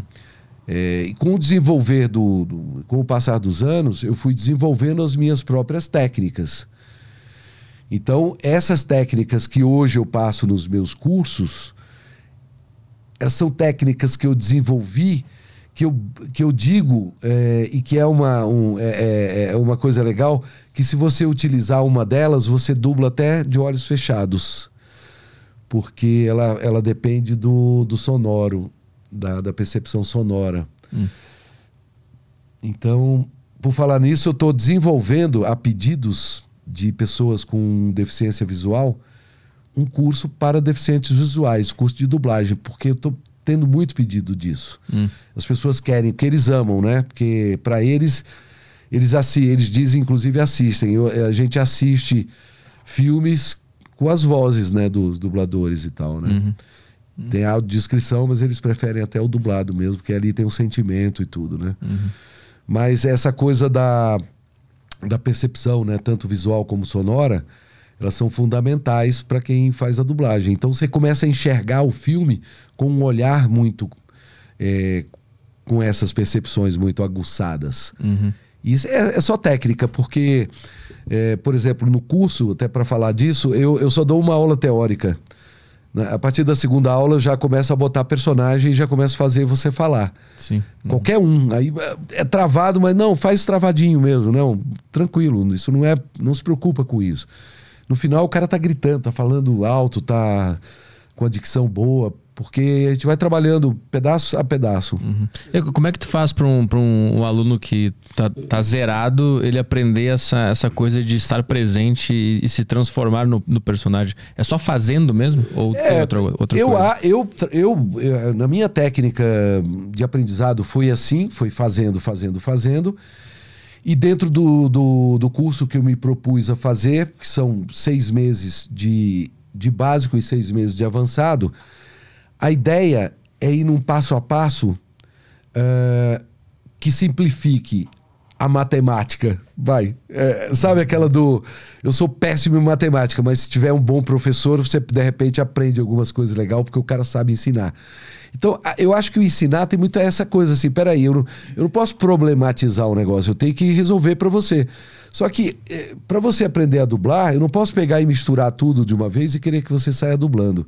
Vai dar um nó na tua cabeça. Então, eu começo fazendo coisas simples, exercícios muito simples. Eu, eu começo até com personagens, eh, um que eu dublei, que é o Barney, aquele dinossauro roxo, um uhum, grandão, uhum. E, e ele, ele é uma bocona que só bate. Ele é um boneco que só uhum. bate boca. Então ele não tem Não tem a coisa de labial, né? Nenhuma, porque ele só bate a boca e alguém fala em cima daquele bater boca. Então a coisa mais fácil do mundo é dublar aquilo. Eu dublava praticamente um simultâneo. Eu pegava o texto, botava dois, três folhas de papel aqui e saía fazendo as três folhas. Uhum. Porque ele, ele tudo, ele começava abrindo o bocão e, e ele estava sempre batendo antes e, e depois também do, da fala dele. Então eu estava o tempo todo ali te permitindo colocar a voz ali. É, é o mais simples. A gente começa ali, brincando, já brincando, tentando fazer alguma voz. Normalmente as pessoas ficam um pouco envergonhadas de soltar uma voz ou de uhum. fazer uma coisa assim. Uhum. Faz assim, oh, oh, oh. a pessoa não faz. Uhum. Faz assim, ai, ai, não faz. Mas depois está fazendo. Aí lá na frente a gente. Então a gente vai num passo a passo. Aí eu venho com um desenhozinho do Caiu, daquele que eu faço o pai do Caiu, que é muito suave, é lento. Ele fala com o filho: Meu filho, a mamãe quer que você escove os dentes, filho, para depois você ir para a cama. Ah, é, papai? E a coisinha assim. Então, singelo, fácil, pequenas frases, aí vai. Sempre trabalhando as tais das eh, a gente e vai conversando. Então a gente vai fazendo isso e eu conversando sobre o que, que é a técnica da percepção visual, que é tudo aquilo que você vê ali que vai te informar a hora do, do personagem falar alguma coisa, um movimento, um, uma luz que acendeu, um barulho. Uhum tudo é, é percepção sonora e visual. Então você aprende a captar aquilo ali para você e é muito subjetivo, porque eu vejo uma informação, você vê outra. É, não é errado. É, você vê informação diferente para te dar para te dar um momento ali. É um momento que você escolheu. Ah, é o momento que eu, eu passei aqui, ó, cheguei, o meu nariz chegou aqui na frente do microfone. Mas para você pode ser o momento que eu levantei o dedo aqui, não esse uhum. movimento do microfone, sim o dedo. Então você vai observar algum ponto, né, percepção visual e percepção sonora. Perdão, bati aqui no microfone e falei. Então na hora que você bateu no microfone, você falou. Então você sabe que na hora que você falou, pá, você falou, pá, você falou. Então é uma percepção, uma batida de porta, alguém ou de casa, você já disse, opa, são três batidas. Ou de casa, é imediatamente depois das três batidas. Fecha o olho e faz. Ou de casa, você vai fazer. Uhum. Então é aquela coisa. Ou de casa, você vai. Você sabe que é logo depois daquelas três batidas. Uhum. Ou daquele. Daquela batida de porta, de carro. Vira uma ou de uma buzina, ou de. É, é. Uhum. Tem uma coisa de musicalidade aí. Uhum. Por isso a gente trabalha também. Aí eu vou evoluindo, a gente vai trabalhando essas percepções visuais e sonoras, depois a gente trabalha métrica e ritmo, que é um pouco mais complicado, porque você você metrificar uma coisa sem pegar uma régua e metrificar ela na tua cabeça como tempo no espaço, uhum. é preciso treino. Mas você chega lá é sentir o tempo. E o tempo da fala e o tempo da pausa também. Isso tem tudo a ver com uh, esse ritmo do personagem que eu, vi, que eu havia falado antes, com você respirar com o personagem. Então, quando você está na cena e eu estou aqui falando e dando pausas, eu tenho um motivo para dar dando pausas. Eu não estou dando pausa no. Eu não estou dando pausas. Né? Uhum. Eu não vou dar uma pausa errada. Só porque tem que dar. Só porque tem que dar ou, ou uma pausa errada. Quer ver? O pior personagem, pra, pior, pior filme para se dublar é de atores ruins. Porque eles não têm. O cara fala tudo, se ele tá com raiva, raiva, o cara vai gritar. Fatalmente. Por que, que você fez isso comigo? Ele não consegue falar. Por que, que você fez isso comigo? Sabe, aqui embaixo tal. Uhum. Então, o bom ator ele já te dá tudo muito mais pronto e tudo no lugar. A métrica é certa, a pausa é correta, a intenção é bacana. Uhum. Então você pega o subtexto também, é uma coisa que a gente trabalha muito, né? Porque o texto, ele diz muita coisa. Mas eu posso estar dizendo que amo uma pessoa, ela, que ela entenda que, na verdade, eu a odeio. Sim. Uhum. Então, isso é o subtexto. Ele está contido na minha inflexão Uhum. na frase. Então, não importa que ele está dizendo eu te amo, mas está dizendo que eu vou, eu vou te matar. Eu não, vou- eu não vou te matar. Eu não vou te matar é dizendo que vou matar. O fato de estar dizendo eu não vou, ma- mas a interpretação tem que passar essa, essa, esse subtexto. Então, são coisas sutis que a gente vai desenvolvendo junto com essa técnica que a gente vai burilando todos os dias, todos os dias. Quando a gente começa a trabalhar numa, numa fase mais adiantada é, a interpretação propriamente dito, e aí, a- aí eu começo a, a trabalhar também o sync, quando o, o, o- o aluno que depois vira um dublador com a gente, lá na frente a gente vira sala de. Né, a gente vira um, um estúdio realmente funcionando. Mas aí quando ele vê, ele já está fazendo por osmose mesmo, ele já está fazendo sem perceber. Eu, eu começo a, a, a- a te direcionar para uma coisa, te chamar a atenção para um lado do negócio, mas você já está usando a percepção sonora e a percepção visual osmoticamente. Você já está trabalhando a tua cabeça com aquilo. Aí você começa a dublar sem perceber. Uhum. E aí quando você vê, aí você diz, olha, aí ah, professor, não foi legal hoje porque a gente não acertou tal coisa e tal, da interpretação. Disse, não, mas você, ó, vocês fizeram aí praticamente sem errar isso aqui. Então isso é muito difícil, isso é, uma- é é- é- já é uma, uma demonstração de que vocês estão concentrados, que vocês estão... Então é, é ir pegando, é, de alguma forma, não travando as pessoas que estão, porque a gente encontra níveis diferentes. Alguém que já fez teatro, alguém que nunca fez nada, que está ali para conhecer apenas, e, sabe, porque tem curiosidade e acaba se descobrindo. Ah, alguém que você percebe que vai ficar mediano, porque o que, que depende isso? A gente pega eh, uma matéria bruta né, e vai burilar dentro desse universo da dublagem, desse, desse mundo da dublagem. Aí ali, quando você começa a burilar, você percebe que você vai descobrir uma joia ali. Dentro daquele universo de uns 10 ali que estão naquela sala, você descobre uma, duas joias ali. O resto não era. Era, era do- no garimpo, elas vão passar por ali, elas vão aprender a técnica, elas vão fazer lá no final, dublar e tudo, mas precisa de um toque especial que esse ninguém pode passar, a não ser você trazer consigo que a tua capacidade é, a- é o teu talento. O talento ele é inato. Ele tem que vir com a pessoa. E isso isso faz a diferença em qualquer profissão. O talento para tal coisa, o talento tá para aquilo. Não é só para a interpretação, talento para fazer sapato, talento para fazer um bom vinho, não sei. É, para tudo você tem que ter aquele toque especial. Por isso tem o melhor chefe, né? E o, e o outro que não tem tanta.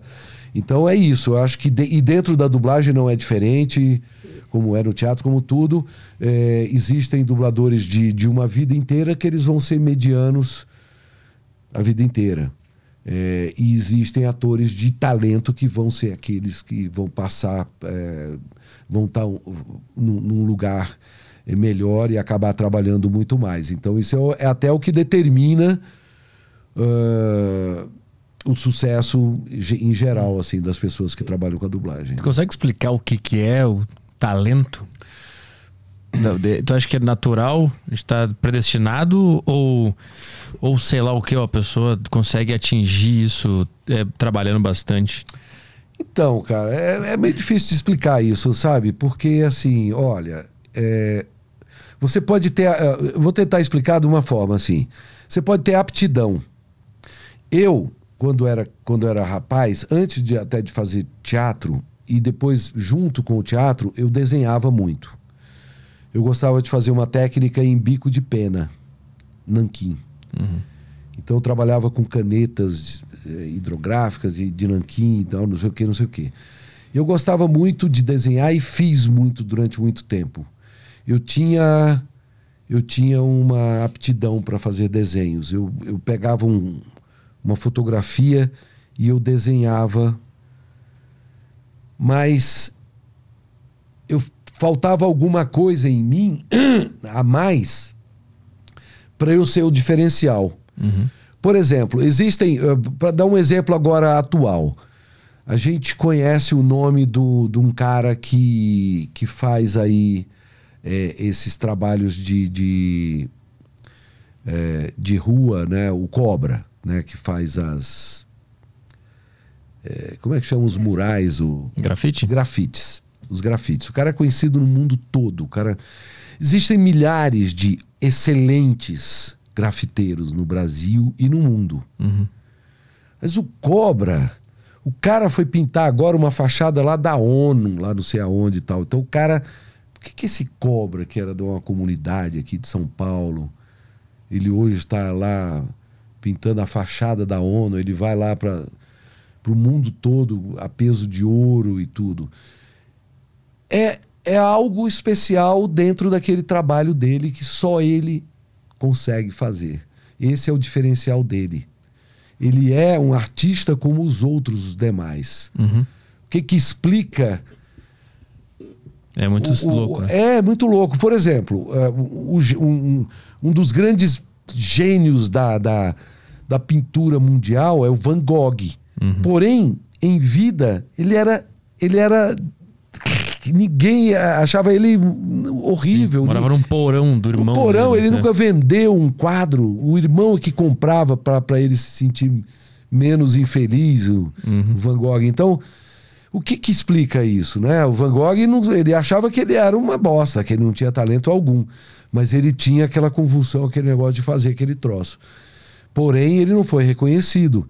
Então, imagina a angústia do cara que não era reconhecido naquele trabalho que ele fazia e que ele acreditava. Então, que loucura né, é para a vida de uma pessoa assim.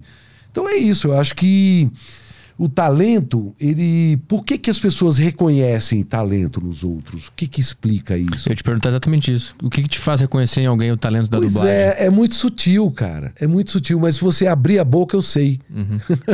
É quase que espiritual o negócio. É, é, é, é uma, é uma coisa da sensibilidade do, do artista mesmo. Né? Você, você faz uma audição como cantor. Eu vou, você canta muito bem, ela canta muito bem, ele canta muito bem, eu canto muito bem. Mas tem um de nós que canta um pouquinho mais bem, mais bem que Sim, o outro. aham, que dá um, dá um toque, Dá um né? toque a mais que aquele do. Ó, tem que escolher entre os quatro. Então, vai você, que, é- que tem um toque a mais. E esse é o funil da, na dublagem, em tudo na vida. Então, quem se destaca mais, quem se destaca menos, eu acho que é uma, uma coisa que é misto um pouco da oportunidade, da, da forma que você conduz a tua carreira também. Eh, tem gente de talento que ah, que acaba não fazendo dublagem, porque olha que, que interessante, eu lembrei de um negócio. Quando me perguntam o que, que é o mais difícil para fazer dublagem, eu falo você ter paciência para entrar na dublagem de fato, para ela virar uma profissão de verdade, entendeu? Porque você vai ter que ter um tempo para você investir, sabe, num- numa coisa de começar. Ela não vai ser. Quando ela começar, ela vai começar muito lenta, ou seja, eh, não vai ter um retorno financeiro, vai ser uma coisa que você vai investir também financeiramente para você ir, ficar nos lugares, eh, sabe, fazer pouco, mas de certa forma também você tem que estar disponível. Porque aí, se você quer fazer dublagem, mas você tem um trabalho de oito horas, Sim. eu te ligo, você fala, putz, hoje eu não, não consigo. Aí eu te ligo uma segunda vez, porque eu gostei da tua voz, do teu sampler que você me mandou. Eu te liguei uma segunda, você não pode, cara, eu não vou te ligar mais, desculpa, não vai rolar. Então, porque a dinâmica tá rolando. Então, você é um cara que não tá querendo dublar, você não tá muito afim. Então, você tem que ter um, né, você tem um trampo, mas sabe que o teu, você já avisou lá pro, pro teu chefe que, ó, puta, eu tô vendo um lance aí e tal. Enfim, é, como eu digo quando é criança também, eu dou aula para crianças, e eu faço sempre uma reunião com os pais. Falo, olha, é, um- é legal, as crianças são extremamente é, usadas. né? Nossa, o que tem de trabalho, cara, o que, eles, o que eles trabalham é impressionante.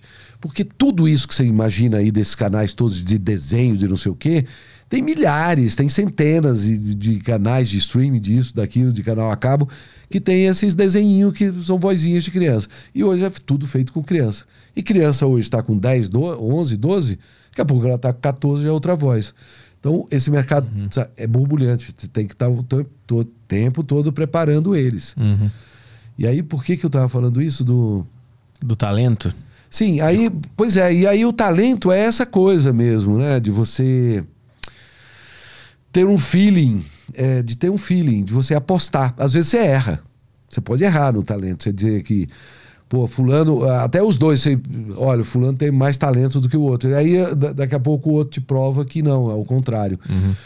Mas isso eu acho que é um fazer e, e, é mostrando, é fazendo que você vai mostrando um talento né? É, é, e é subjetivo, cara. Não, não, tem uma coisa assim. Pá, é um né? mistério. Principalmente, né? principalmente é. é. quando se trata de arte, uhum. artes plásticas, artes visuais, artes cênicas. Uhum.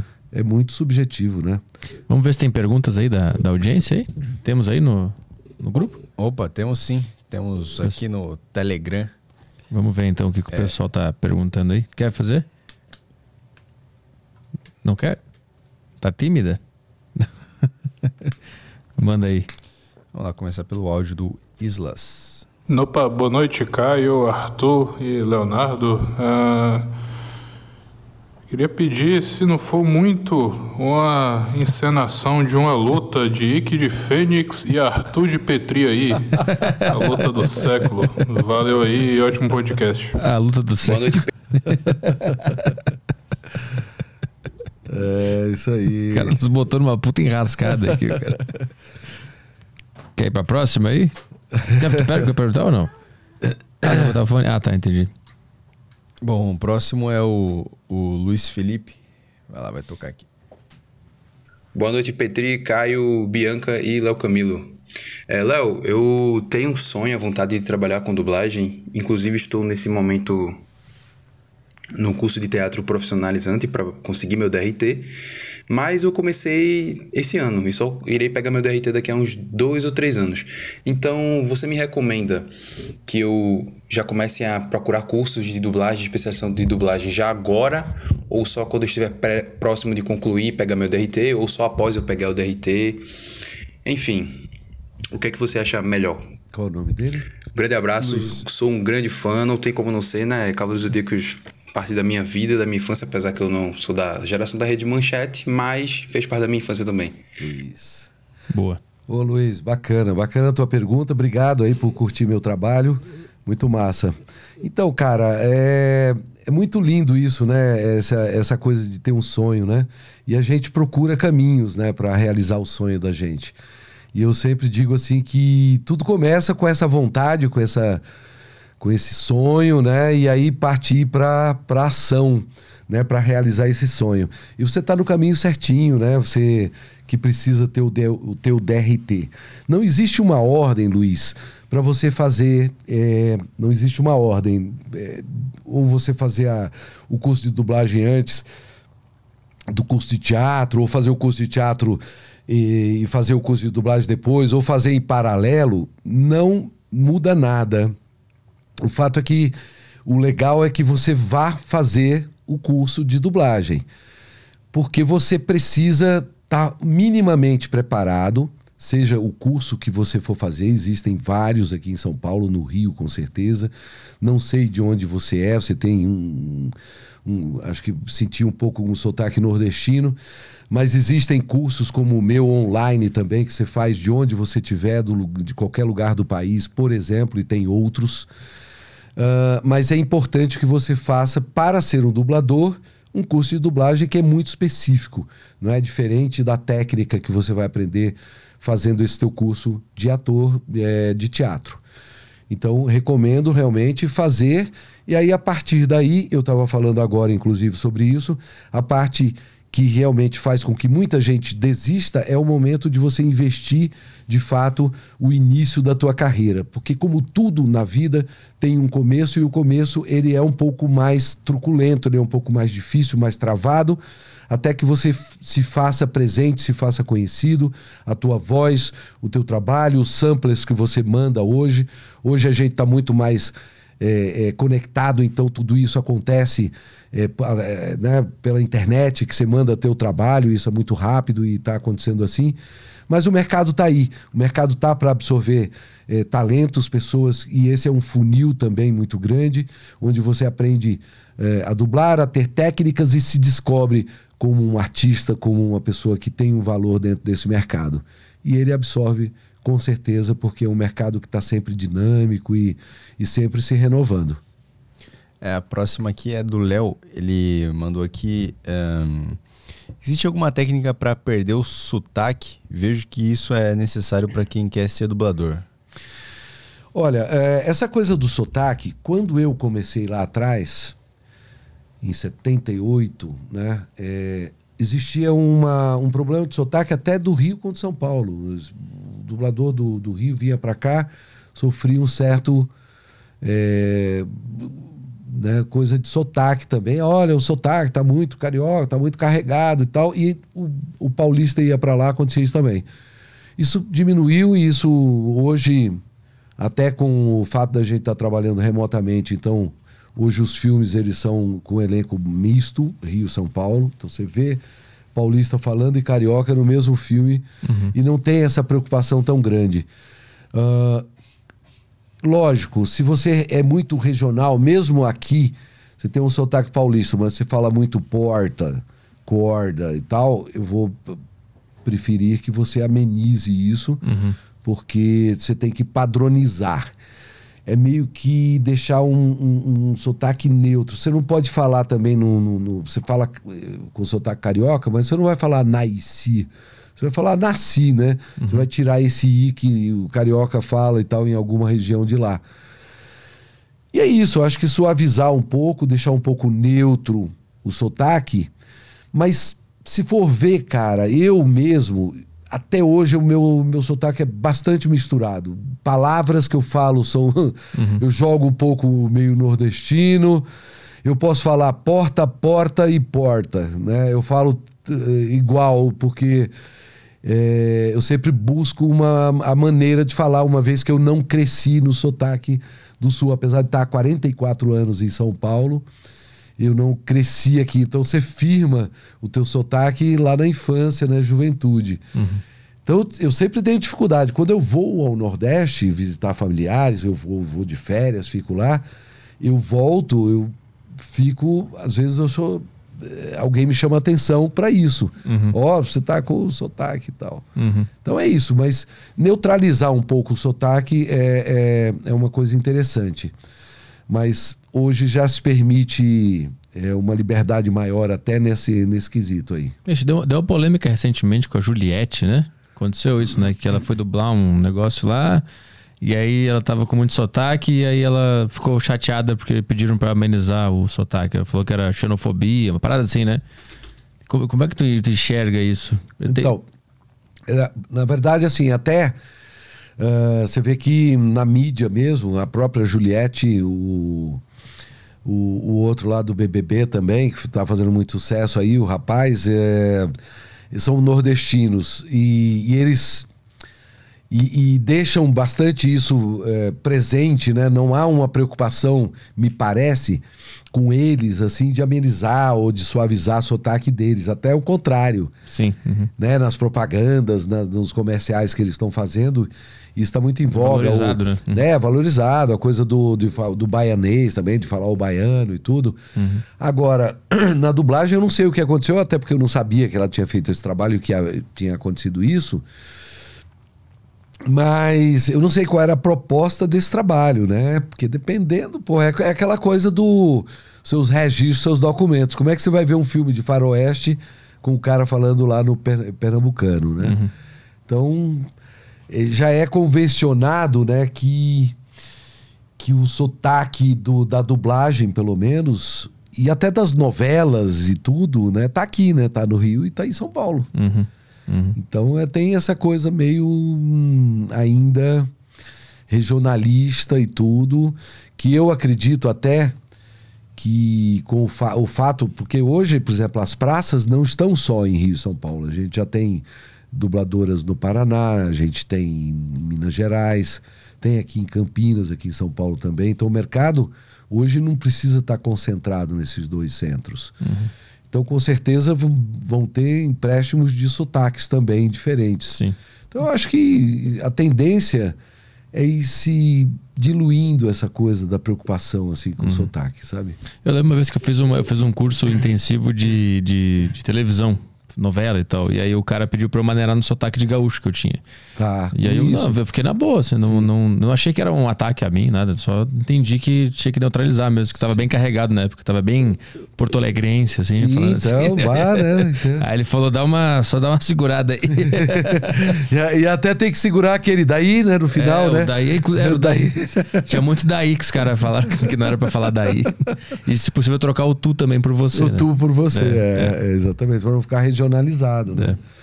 Mas tem essa, tem essa coisa. Sabe que quando eu fazia teatro em Recife, tinha uma, uma das atrizes do nosso grupo que ela trabalhava para Globo de, de lá e ela foi para o Jornal Hoje, apresentar o Jornal Hoje. E mandaram ela para o Rio de Janeiro, ela ficou uns três meses, fazendo com uma fono, uma uhum. mulher lá de tal, para ela amenizar o sotaque pernambucano para fazer o jornal em Recife. Ah, cara. Tinha que ter uma coisa meio padrão Globo, sabe? Aham, sim. Uhum, uhum. É, e amenizar o sotaque, olha uhum. que interessante. Mas hoje eu acho que já se perde um pouco isso. E, e a própria coisa da televisão ser uma, uma produção dessa região nossa aqui, Sudeste, é, nossa, que eu digo assim, que eu vivo aqui, eu, apesar de ter nascido, mas eu sou criado no Norte e Nordeste. Então, mas eu acho que assim, até aproximou nesses 40 e tantos anos, eu acho que o sotaque era mais forte naquele tempo de separação, sabe? De, de diferença, de distância, de uhum. ser muito diferente do que hoje. Eu acho que hoje já a coisa. A gente já diz muitos termos, sabe?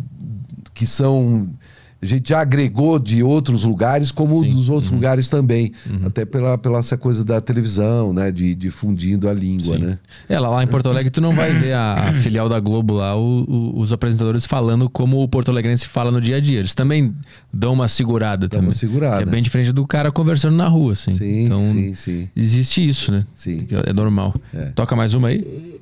A próxima pergunta aqui é do Bob. Ele mandou aqui. É, você já viu algum dublador médio incorporar para fazer a dublagem? Incorporar para fazer a dublagem? Médium. essa, essa é boa para dar risada. Essa daí é uma piada boa, viu? Ai, ai. Essa é boa. Vamos para a próxima, que é a do Jonathan. É, espero que seja uma série. Boa noite, Arthur, Caio, Leonardo. É, primeiramente, eu gostaria de dizer que a voz é, natural do Leonardo já é muito boa de escutar. Não é à toa que ele decidiu se tornar dublador.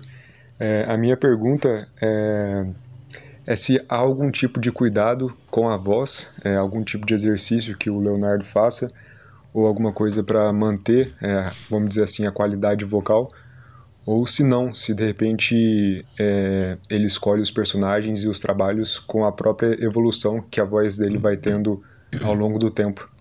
Legal. Boa pergunta. É, e tem, e tem duas, duas perguntas aí embutidas. Uma delas do escolher os personagens, depois no final eu falo. Mas assim, é, a gente faz um aquecimento, principalmente um aquecimento muscular, para que as palavras que você vai dizer que não estão ali na tua cabeça, que são, é um texto que você vai ter que dizer, que ele flua com maior facilidade, que você tenha uma dicção melhor. Então, fazer exercícios que existem alguns para você aquecer aqui a musculatura da boca, a língua, é, fazer exercícios para aquecer a própria voz também, as cordas vocais são importantes. Tomar bastante água, ter água ao lado do local onde você está ali trabalhando, dublando. É, evitar, por exemplo, antes de dublar, não é toda a vida, antes de dublar um pouquinho, você não comer um chocolate, você não, não tomar alguma coisa tipo um iogurte, um negócio lácteo assim, ou, ou um café, porque vai atrapalhar, vai dar um pouco de, de, de muco, então vai dar uma, um pigarro, um troço. É, vai ficar um pouco pastosa a tua voz. Então são é, coisas que você vai aprendendo. Né? Comer maçã, um troço que limpa a voz. É, eu sempre tenho uma balinha de gengibre na, na, minha bolsa, é uma coisa que eu levo comumente, porque acho que é legal a, dar uma limpada também, é distringente. São coisas assim, simples. É, Fora isso, eu, eu, sou, eu não sou a pessoa ideal, assim, nesse aspecto, porque, por exemplo, eu amo água gelada. E sempre dizem que quem trabalha com a voz é um crime tomar água gelada. E eu gosto de água gelada, aquela que está craquelando no congelador. Essa não é para você fazer. Mas é, aquela, sabe? Aí aquela eu tomo, assim, que eu acho uma delícia. E eu não tenho nada na minha voz, assim. Ela foi mudando com o tempo, com a idade mesmo, né? É, a gente vai mudando até o, os personagens que a gente faz com a voz que a gente vende, né? Com, que não tem a ver com a tua idade cronológica, e sim a idade da voz aí. Mas é isso. É procurar fazer alguns exercícios básicos e tomar muito líquido. Agora, sobre escolher personagens, não. Quem escolhe os personagens são os diretores. Você não escolhe o que você vai fazer, você é escolhido para fazer. Então, o elenco, uh, a gente conhece a voz do elenco. Então, eu quero. Eu quero o, o Arthur, eu quero o Caio, quero a Bianca, então eu sei que aqueles personagens são bons para as vozes deles. E aí eu escalo eles para fazerem. Então é assim que funciona, ou através de um teste onde eu escolho três vozes que eu acho, eu como diretor, o cliente quer saber, quer fazer teste, eu escolho três vozes que eu acho que vão ser legais. E são diferentes, obviamente. E o, e o cliente escolhe uma. Então é assim que funciona uh, normalmente a escalação da dublagem. Mais uma aí? A próxima aqui é do Alex. Boa noite, Caio, Petri, Leonardo. Minha questão é se você já se emocionou, já se envolveu com algum personagem, quem foi e como e como foi essa experiência? Bom, é, como eu disse, você tem que se envolver. Para você fazer um trabalho bem feito de dublagem, você tem que se envolver, mesmo que seja um desenho animado, você tem que se envolver com a cena, você tem que viver aquela cena. E o trabalho assim que me exigiu mais nesse aspecto foi o Jesus de Nazaré, que eu havia falado aqui no começo da conversa, que é um personagem muito rico, que vai a muitos lugares e que me emociona por ser quem é também, né? Uma um grande responsabilidade, um trabalho que eu batalhei para fazer. E, e para fazer realmente aquele personagem passar toda a emoção, seja sussurrando ou seja gritando, eu tive que é, me empenhar muito assim com o sentimento, com viver a cena. Então chorei muito, gritei muito, berrei muito, fui muito sutil, senti muito amor na, na palavra, senti muita dor quando quando estava falando com, com o pai, quando, ele estava ferido na cruz. Então, muito difícil até reproduzir agora. Se você me disser, faz então aquela cena do final onde ele diz, pai, eles não sabem o que dizem. Eu, eu, eu até posso tentar, mas não vou reproduzir aquilo que eu tenho que sentir no momento que eu tô ali no personagem dublando mesmo, né? Mas com certeza eu tenho que puxar uma emoção. Pai, pai. Eles não sabem o que dizem, pai.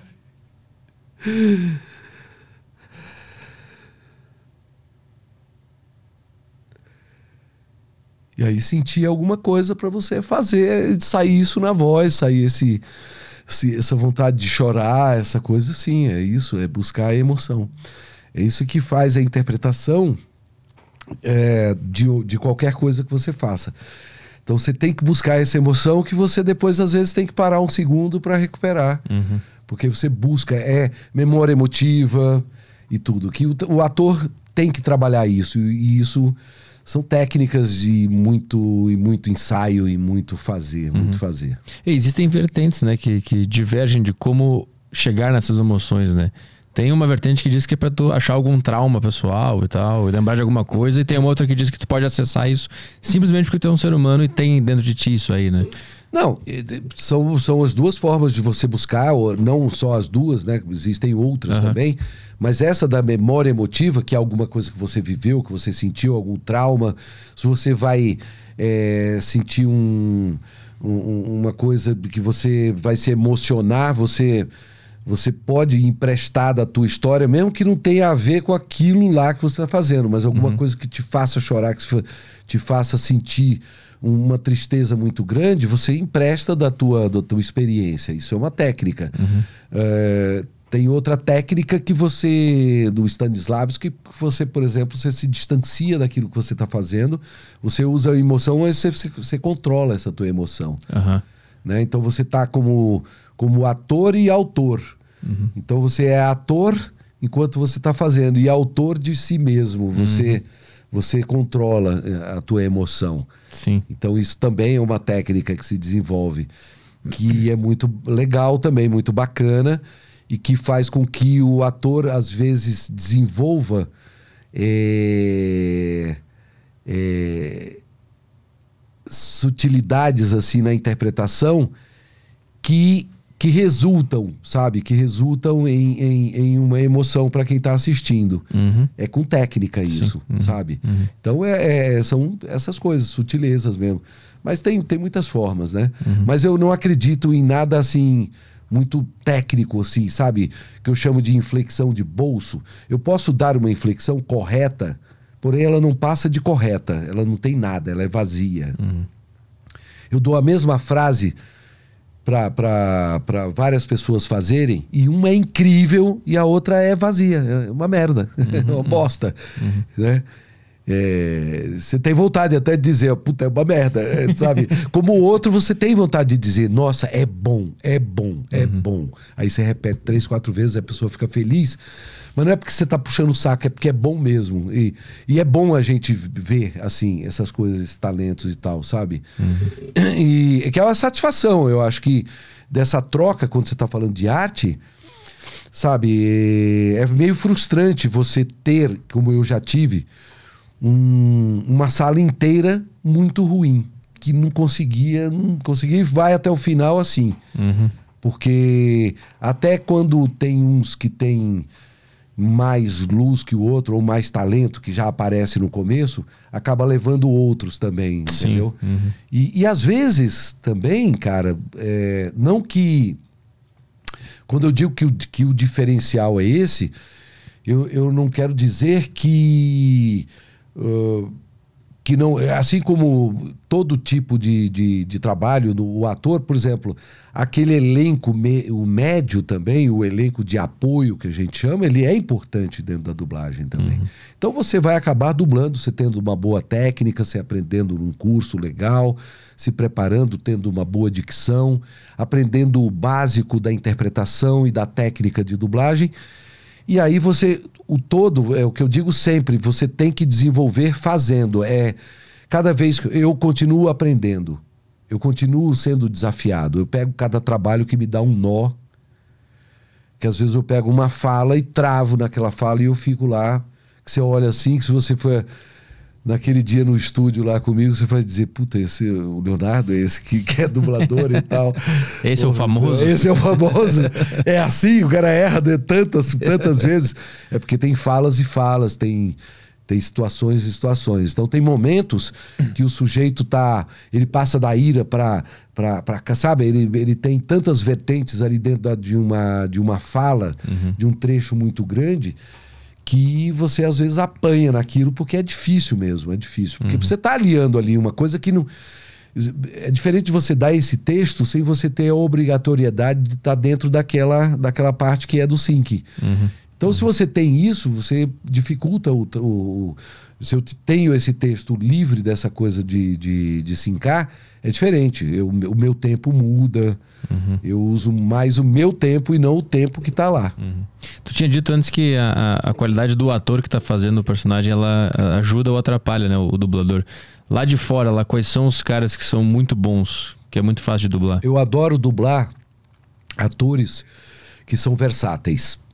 E eu tive a sorte de desde Jurassic Park, Jurassic Park lá atrás, eu dublo o, o Jeff Goldblum. Hum. Então esse é um ator que eu venho dublando ele há muitos anos. Eu venho dublando desde Cidade dos Anjos, um cara que é extremamente versátil e que filma muito, que é muito legal para mim, que é o Nicolas Cage, uhum. né? Bruce Willis, para mim ele faz um personagem só, mas ele é um bom ator. Uhum. Ele é um personagem só. Sempre aquele herói, aquele cara que muda. Ele é o empresário, ele é não sei o quê, ele é o, uhum. o cara da, da, da floresta, o cara não sei o quê, mas era é a mesma coisa, mesmo. Né? É sempre Porém, ele ali. Né? Hum. Sempre aquela linha. Mas que fez sucesso e, e, é fácil, ele é fácil de dublar. Uhum. John Travolta. John Travolta já é um, um grande ator, então você dublar ele é muito desafiante, porque ele vem com propostas muito diferentes, assim, nas, nas coisas que ele faz. Outro, Pierce Brosnan. Hum. Também, ele vai do 007 ao Percy Jackson. Uh, e outros, hoje ele assumiu, ele está mais velho, assim, então ele faz uns trabalhos assim que eu tenho feito com ele, vai, você vai acompanhando. Aí tem Richard Gere, que já é mais o lado galã do uhum. negócio, só que ele ele é um bom ator, então ele continua fazendo alguns filmes, ele filma, filma menos. Mas acompanhar também o processo, você como artista, ter estes, esses artistas de lá que você sempre, que a gente chama de boneco, vira o teu boneco. Uhum. Uh, não que você faça 100% dele, mas você vai fazer quase tudo. Então é muito legal, é muito legal. E você eu, eu digo, eu não dublo o Nicolas Cage, eu dublo os personagens dele. Sim. Então, se você me faz, ah, então faz a voz aí do, do Nicolas Cage. Fala em qual filme? Porque se em Cidade dos Anjos, ele é um anjo, ele é um cara que fala suave. Se em Senhor das Armas, já é um outro, uma outra figura, com outro tom de voz, arrogante, mercenário. Se é, é o bandido lá de que é essa, é outra história. Então os personagens vão mudando e a gente naturalmente vai se encaixando ao personagem. Uhum. Então a tua voz fica mais rouca, fica mais isso, fica mais suja. É assim. E do, dos gringos lá, qual é o pior? O ator mais pobre que tu já viu? Olha, eu, eu, é, Van Damme, eu dublei Van Damme, é muito ruim.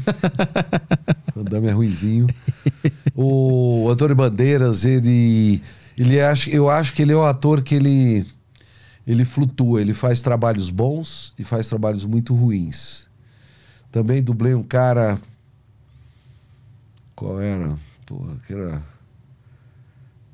É, eu dublei alguns assim que é jogo duro, sabe? Fica difícil, difícil fica é. difícil, é, fica mais difícil você trabalhar assim. Mas muitos bons atores, né? Que é legal. Mais uma pergunta aí. A próxima pergunta aqui é. Puta, acabei fechando o Telegram. Mas. Peraí, rapidinho aqui. Acho que a próxima é do Matheus. Isso, a próxima é do Matheus. Vamos lá. Boa noite, Leonardo. Boa noite, Petri. Boa noite, pessoal do Saco Cheio TV. Leonardo, um dos seus trabalhos assim que mais marcou minha época de adolescência, minha época de moleque, foi o Fullmetal Alchemist, né? Na qual você dava voz lá pro pai dos meninos. Oi, Queria saber se tem alguma assim, alguma história de bastidores, alguma é, e contar um pouco, né, sobre como foi o processo de dublar esse anime aí, que é considerado por muitos aí um dos melhores animes já feitos de todos os tempos. Um abraço. Boa. Abraço, boa pergunta, legal. É, então, todo trabalho que a gente que a gente faz tem a sua especificidade e, e a gente faz uh, muito pensando que é um trabalho a mais, assim, né? Um trabalho a mais no sentido uh, não de você levar tudo mais ou menos assim como um trampo, não. mas não diferenciar esse daquele, né? Existia um período que, que se dizia uma coisa que eu me incomodava demais, que era quando se dizia assim, ó, oh, você entrava no estúdio, o diretor dizia, escuta, esse trabalho é para Globo, tá? Falava, ué, mas por que? Se for para Band eu vou fazer pior? Eu, se for para Record eu vou fazer... Ficava puto com isso, porque, pô, você tá me tirando, né? Então, ah, por que, que você tem que me avisar que é pra Globo? O que me interessa? Quero que se dane a Globo. Porra, bicho, eu vou fazer igual pra Band, pra Globo, pra isso, pra aquilo. Então, qualquer trabalho que a gente faz, a gente faz assim. É, primeiro, a gente não acompanha a história toda. Então a gente não tem a dimensão do que, que é, o que, que é a saga, o que, que conta aquilo. Você, em geral, faz as tuas, as tuas partes do, do, do filme. O, o, diretor te conta uma coisa meio geral. Você sabe o que, que é a série. Cada episódio é contado o que, que aconteceu naquele episódio, mas você só assiste a tua parte. Então você não tem a dimensão do todo. E como eu havia dito também sobre é, Cavaleiros, qualquer trabalho que a gente faz, a gente só tem a noção se vai fazer sucesso ou não quando ele sai do estúdio ele vai é, ser assistido. Desculpa, porque quem faz o sucesso do trabalho é quem assiste, é o público. É o público que diz sucesso porque assistiu, ou então ninguém assistiu, não é sucesso. Então aí a gente vai saber que esse trabalho é muito importante e tudo mais, né? Tanto é que o, o próprio produtor também trabalha com esse pensamento. Uh, se Cavaleiros não tivesse feito o sucesso que fez na época, lá na Manchete, 28 anos atrás, não estaria sendo produzido ainda hoje. Teriam parado lá atrás. Então hoje continuam produzindo porque o sucesso é imenso, as pessoas curtem e gostam. Então é isso que baliza é, um trabalho. Mas a responsabilidade é igual, viu, meu camarada, para qualquer trabalho que a gente faz. Eu, falando muito especificamente, falando muito de mim, eu como artista, eu prezo muito quem vai assistir, prezo muito o meu trabalho, assim, eu respeito muito o que eu faço, sabe? Eu não gosto de fazer coisas mais ou menos. Então, mais ou menos, não me convide. Então é isso. Todo trabalho é importante. Mais uma aí. Próximo do Thiago. Boa noite, Petri, Leonardo Camilo e Caião. É, minha questão, se já tiver falado sobre isso, só ignora, segue o bonde. É, eu queria saber se com a voz de Merlin, dá pra, se tiver uma voz ruim, dá pra ser bom nisso, porque eu acho muito legal, mas como vocês podem perceber aí no áudio, minha voz é uma merda, mas dá pra ser um bom dublador, ter, ter destaque nessa profissão, tendo uma voz ruim? É, é, quando você fala voz ruim, é você que tá dizendo, né? Você acha a tua voz ruim, né? Mas de repente não é, né? Porque depende de onde você vai empregar. Agora, quando se fala de dublagem especificamente, todas as vozes são importantes para dublagem. Uma voz aguda, uma voz grave, uma voz arranhada, uma voz rouca, uma voz, sabe, é, mediana, uma voz é, mais velha, que, que vende a ideia de mais velha, galã, de jovem, de criança todas as vozes, todos os tipos de vozes são importantes para a dublagem, exatamente para dar esse balanço. Imagina se fossem todas as vozes ali no mesmo, sabe, voz de locutor. Até nem locutor hoje se usa mais aquela coisa de que tinha que ter uma impostação de voz e tal. Não se usa mais isso.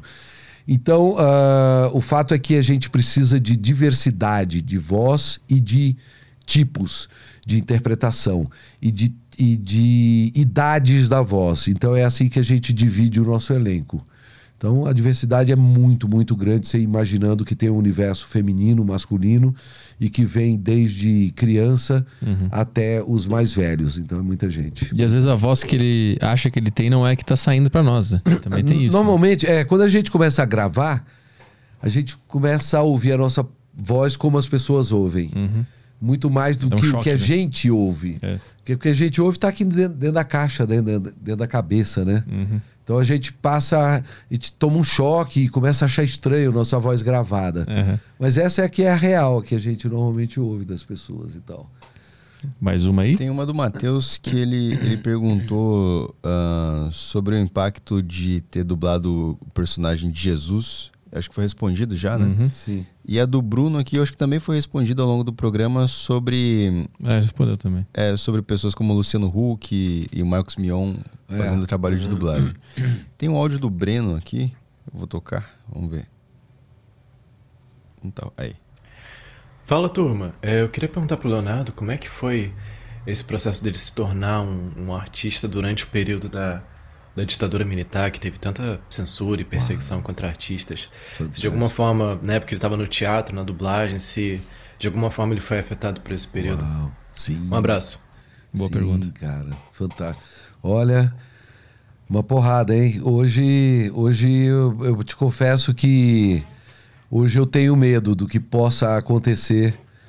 Já digo logo, eu não gosto de ficar falando em política assim quando eu tô falando em entrevista, mas você falou numa coisa muito séria e que a gente a gente infelizmente está andando para trás nesse nesse aspecto porque só quem viveu esse tempo ah, sabe, só quem teve um pai perseguido sabe é, o que, que é isso e viver. Eu que comecei a, meu, a minha carreira no teatro, onde o teatro infantil era censurado, onde o teatro infantil iam censores lá para ficar vendo o nosso ensaio e cortando coisas que eles viam das, de um patinho falando, sabe?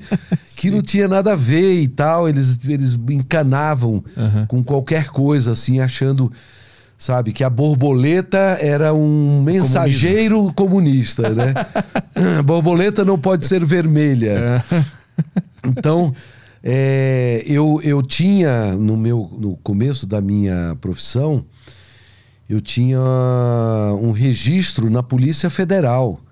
Era, o ator ele era fichado, ele era fichado, era meio que fichado mesmo. A gente tinha que ir no departamento de Polícia Federal de Diversões Públicas, departamento de Diversões Públicas da Polícia Federal. E você ia lá e tirava uma carteirinha. Você era fichado, literalmente. Eles sabiam quem era você, de que grupo você era e tudo mais. E em geral era assim, era toda a peça que a gente fazia tinha os sensores. Então era horrível, imagina. Eles iam ver o ensaio, eu já ouvi Eles histórias. O que- ensaio. É, que eles iam ver o ensaio, né? né? É, eles pegavam o texto, primeira censura era no texto. Então, Eles já cortavam algumas coisas que eles achavam na leitura, na primeira interpretação. Depois eles iam e ver o ensaio geral lá. No ensaio geral ele falava, ó, essa, essa, esse movimento aí eu não quero. não- É, igual o Mário Bortolotto contou aqui, né? O cara É. tá ficando de quatro aí. Não, isso é negócio de pederasta, isso não, não pode. Isso é negócio de... de... Então dirige aqui, para de me incomodar, vira o diretor aí, cara. Prende, prende, prende o rapaz aqui que tava falando muito. Então, não, não, não, não, se podia, não, não se tinha é, poder em cima desses caras, porque era o, o poder estabelecido e era sério mesmo. A coisa acontecia de, de, de espetáculos serem proibidos. O cara proibia o teu espetáculo, acabou, cara. Não, tinha- não tinha o que fazer. Caralho. Você não tinha recurso, sabe? Era, era assim. Então era uma, um período muito triste para a arte, para tudo, né? Para tudo. Você não tinha uma liberdade, era uma liberdade vigiada e eh, como hoje, por exemplo, estão usando o nosso verde e amarelo, né? As cores e tal para chamar essa como sua bandeira e tudo mais aí dessa extrema direita, é, nós tínhamos a proibição, olha que louco, mas naquele tempo lá daquela ditadura, era a proibição de você usar o seu verde e amarelo. Você não podia sair com uma, porque era desrespeito à pátria. Se você usasse uma, uma camiseta com, com a bandeira do Brasil, você ia preso. Meu você ia Deus. preso. Se você usasse uma roupa da cor daquele verde militar, Aham. você ia preso. Preso. Mas é- é- não é assim, modo de dizer, você ia preso. Mas usar no dia a dia ou usar na peça? Usar... Não podia usar nem no dia a dia, nem na peça. Cara. Na peça, se você fizesse qualquer alusão a um militar, mesmo que fosse ali no, no- no figurino, subliminarmente, mas se colocasse, colocasse um negócio pendurado Uhum. aqui, que os caras sacassem que era. Corta esse figurino, não pode. Cara, mas isso de alguma forma não, não, tipo, não fortalecia a. Eu sei que é ruim a, a opressão e a censura, mas não fortaleceu o artista a ter que ser mais sacana Mas- e achar saídas. Mas as grandes, os grandes momentos da, da criação artística, sabe, com os Boal da vida, com, sabe, com o Guarnieri, com tudo, foi desse período. Caetano, Chico, Gil, Uhum, tudo vem desse período. uhum. Do período da repressão. Tinha que passar por baixo do radar do cara pra ele não pegar. Porra, qu- quanta música do, do, do Gil que os caras burro, do Caetano, Sim, do, sim. do, do. Sabe? Do Chico Chico Buarque. Buarque. Então, o Chico Buarque tá cheio de música que os caras não entendiam e deixavam passar, entendeu? Isso. Deixava passar, porque, né, e aquela vai passar essa. Os caras não entendiam, não entendiam. Mas, assim, muitas foram censuradas, muitas, muitas peças, sabe, de Boal, de, de isso, daquilo. Muita gente se exilou, né, porque universidades fechadas, faculdades, universidades, alunos desapareceram, professores desapareceram, artistas desapareceram, tiveram que fugir do país, próprio Caetano, Gil e tal. Então foi um período te- tenebroso que a gente não pode nem sonhar em querer isso de volta. Quem não conhece isso não sabe o quanto que foi assim péssimo para as maiores dívidas, a maior dívida que o no- a nossa pátria já teve foi de- é, é, herdeira, nós herdamos desse período. Uhum. do período da que era, era como é que era? Era o milagre brasileiro. Então tudo era sabe construíram tudo aí fizeram transamazônica fizeram não sei o que lá estrada de ferro que cortava o Brasil inteiro de ponta a ponta tudo isso foi jogado dinheiro fora e for, foi um, um, escoamento aí de corrupção violentíssimo mas quem ia contestar ou saber de qualquer coisa. Não tinha. Isso que está acontecendo hoje, do, do, do candidato aí querendo, ah, já avisando que vai botar 15 ministros no, no Supremo, porque aí ele, dois, e mais dois, porque dois estão se aposentando, porque ele, ele foi feito isso lá na ditadura. Porque se eu tomo, se eu tenho o poder legislativo, que ele já tem, e depois ele pega o poder, é, o, o, o- poder legislativo e o, e o judiciário, ele tem tudo. Aí é uma autocracia. E foi isso que aconteceu lá atrás. E, e é o que está querendo acontecer hoje que não pode, de jeito nenhum. Porque é, nós, nós vivemos nós vivemos num- numa democracia. Então, independente de hoje, porque se diz assim, ah, você não é A porque você é B, essa polarização, ela, ela só alimenta esse status quo, essa corrupção, esses mensalões, esses, é, esse negócio aí do, do, do, do- do orçamento secreto. Isso é uma vergonha. Isso é um. Isso é um absurdo. Agora, não é. Pode estar certo que não é interesse nem de A nem de B acabar com isso, porque é o status quo. Sabe? É, o que a gente, no, no- o povo, eu acho que pode, tem que lutar é pela democracia, não é pelas pessoas. Mas como hoje o, o, o que tem neste momento é um, um- um momento crucial, eu, aí eu acho que você não precisa ser Lula para você votar no Lula.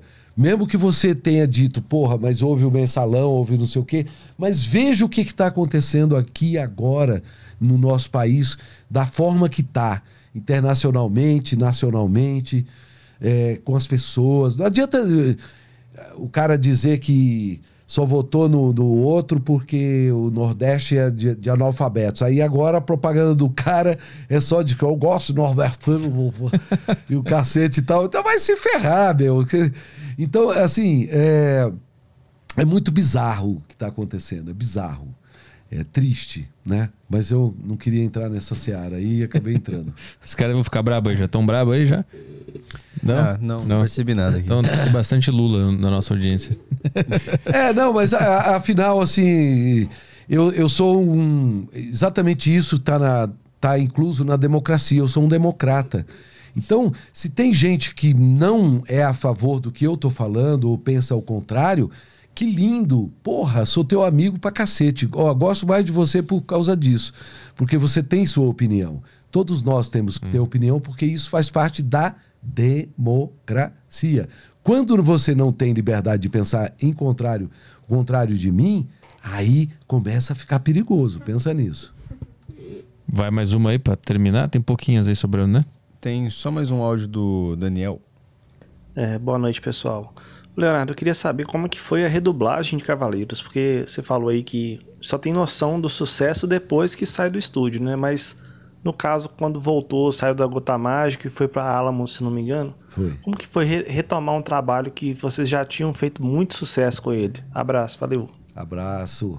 Então, porra, boa pergunta, assim. Quando nós fizemos Cavaleiros pela primeira vez, é, sabe aquela história da, da, da- do, do telefone sem fio, que eu te conto uma história, você conta pra ele, é, quando, quando contar pra Bianca, já vai sair diferente do que aquela que iniciou comigo.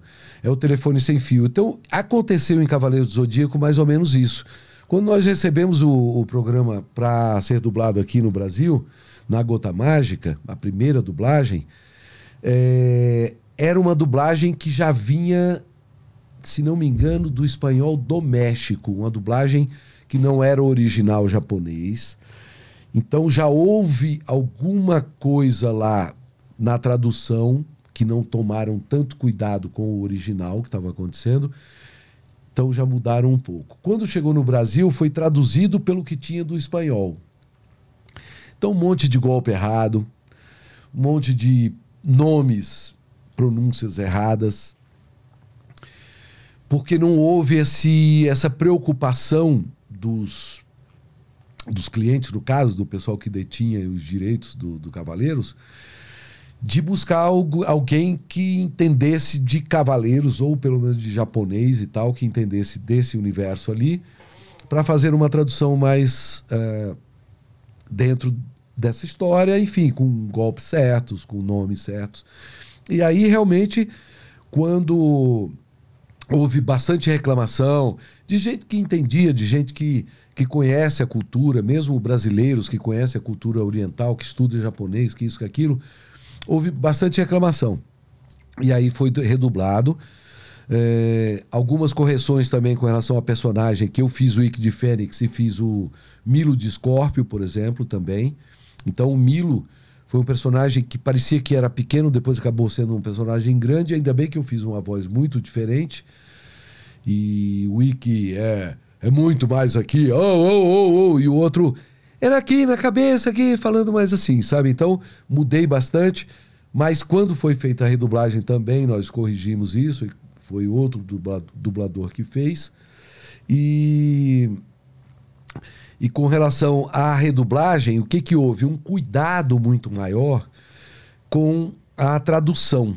A tradução foi chamado, então, o, um, um cara muito experiente, estudante desse de animes e de mangás e tudo, a base dele do japonês e de ensinar japonês no Brasil, ele como jornalista também dessa área de revistas especializadas da época, Herói e tudo, é, o Marcelo Del Greco, ele, ele, ele conhecia tudo de Cavaleiros e ele foi o escolhido para não traduzir a série, mas com um grupo de tradutores, ele coordenar aquilo para colocar tudo no tudo certinho, os golpes e tudo mais. Então essa foi a grande diferença da redublagem de Cavaleiros, né? Eu não gosto muito, a gente raramente redubla coisas. Mas nesse caso foi legal porque consertou algumas coisas que o público exigiu e foi bacana. Eu acho que isso aí agregou, né?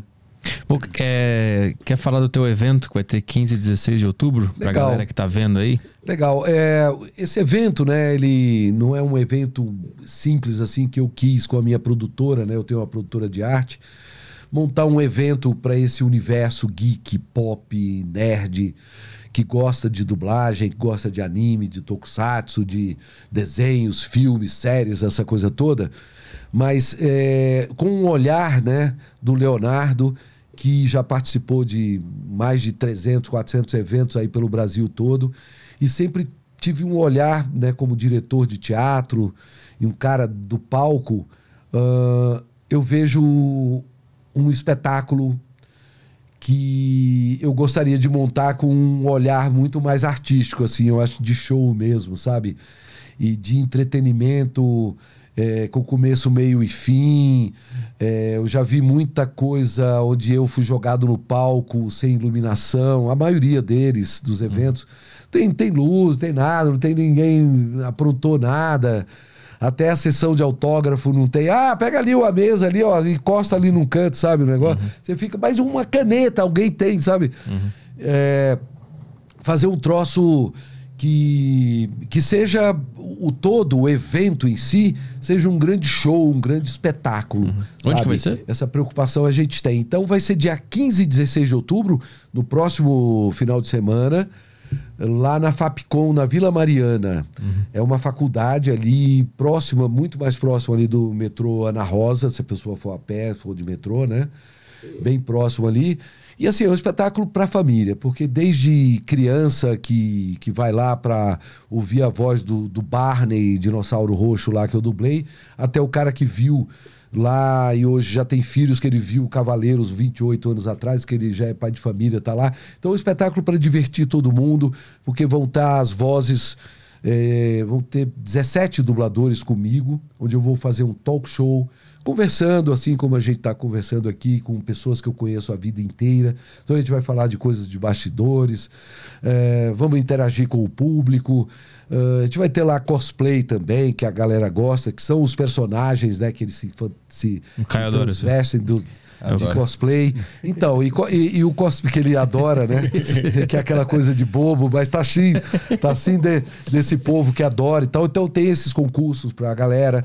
Tem salas temáticas, é, tanto de anime como de tokusatsu. É, pessoal de Star Wars vai estar tá lá fazendo performances, sabre de luz, tudo isso desse universo que, que existe muita gente que curte, né? Então a gente diz que é um encontro dos fãs com as vozes dos seus heróis, daquelas pessoas que fizeram a sua infância e tudo mais. De muita diversão, muita é, muitas coisas que vão estar rolando paralelo em palcos diferentes. É, e, e, tatu, até estúdio de tatu geek vai ter lá, sabe? Uhum. Games, né? A gente vai ter game tanto atual para jogar lá, para galera jogar, como games retrô. Você vai poder jogar um Atari lá, quem viu, quem conheceu lá atrás. Uhum. Mesmo quem não conhece, conhecer. E outros jogos antigos, retrô e tudo mais.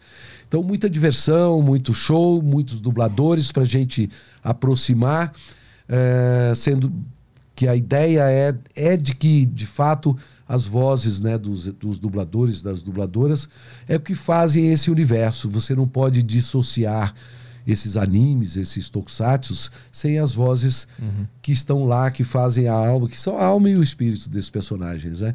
Até que se hoje você falar em, em trocar uma voz de um de um personagem que a gente faz há tanto tempo, a galera vai chiar mesmo, uhum. porque eles é, é, não conseguem separar. Então, essa é a grande. É, é, o grande trabalho que eu queria fazer dentro da, com a minha produtora. E vamos estar lá dias 15 e 16 de outubro, sábado e domingo que vem. 9 da manhã abre lá os, uh, os portões, vão até às 20 horas com muitas bandas também que tocam esses animes, sabe, as aberturas dos animes com os cantores originais. Então a gente tem quatro bandas também, então é diversão o tempo todo. E ingresso pega onde? É na hora ou compra antecipado? Ingresso tem, uh, você vai lá no site Ave Fênix, avefenixgeekshow.com.br. Lá no nosso site você tem lá o compra seu ingresso, vai para a plataforma que é lá do Simpla, lá você escolhe, tem ingresso para um dia, tem ingresso que é a meia Pacote. hoje. Hum. Tem, é, você, você pode pegar o passaporte para os dois dias, você pode uhum. ter um plus também, um VIP, onde você faz um meet and greet lá com os dubladores. Uhum. Também ganha camiseta, bottom, caneca e tal. Tem umas coisas especiais do, do ingresso.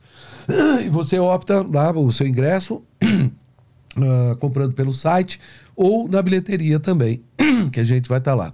avefenixgeekshow.com.br. Isso. Isso aí, o pessoal, o pessoal entrar aí deixei 15 e na 16 de outubro. Descrição, tá salvo na descrição. Ah, da- o, da o. Simpla direto, né? Ah, tá É, ali, inclusive. Tá aparecendo na tela aí pra galera. Ah, bom. É, exatamente. O link tá na Se descrição. você puder tocar aí, tem a- abaixo aí, acho que tem o nosso site. Acho que é esse aí, ó, é o jingle. Esse jingle ficou muito lindo, cara. Olha, olha que legal, a gente fez exclusivamente. Criamos uma banda. Ah, não tá tocando aqui. Ah, pega do início lá, vai, pega do início. Olha ó. Olha que rocão. se revelará a você.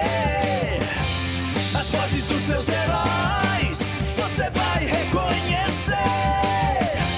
Animes, filmes,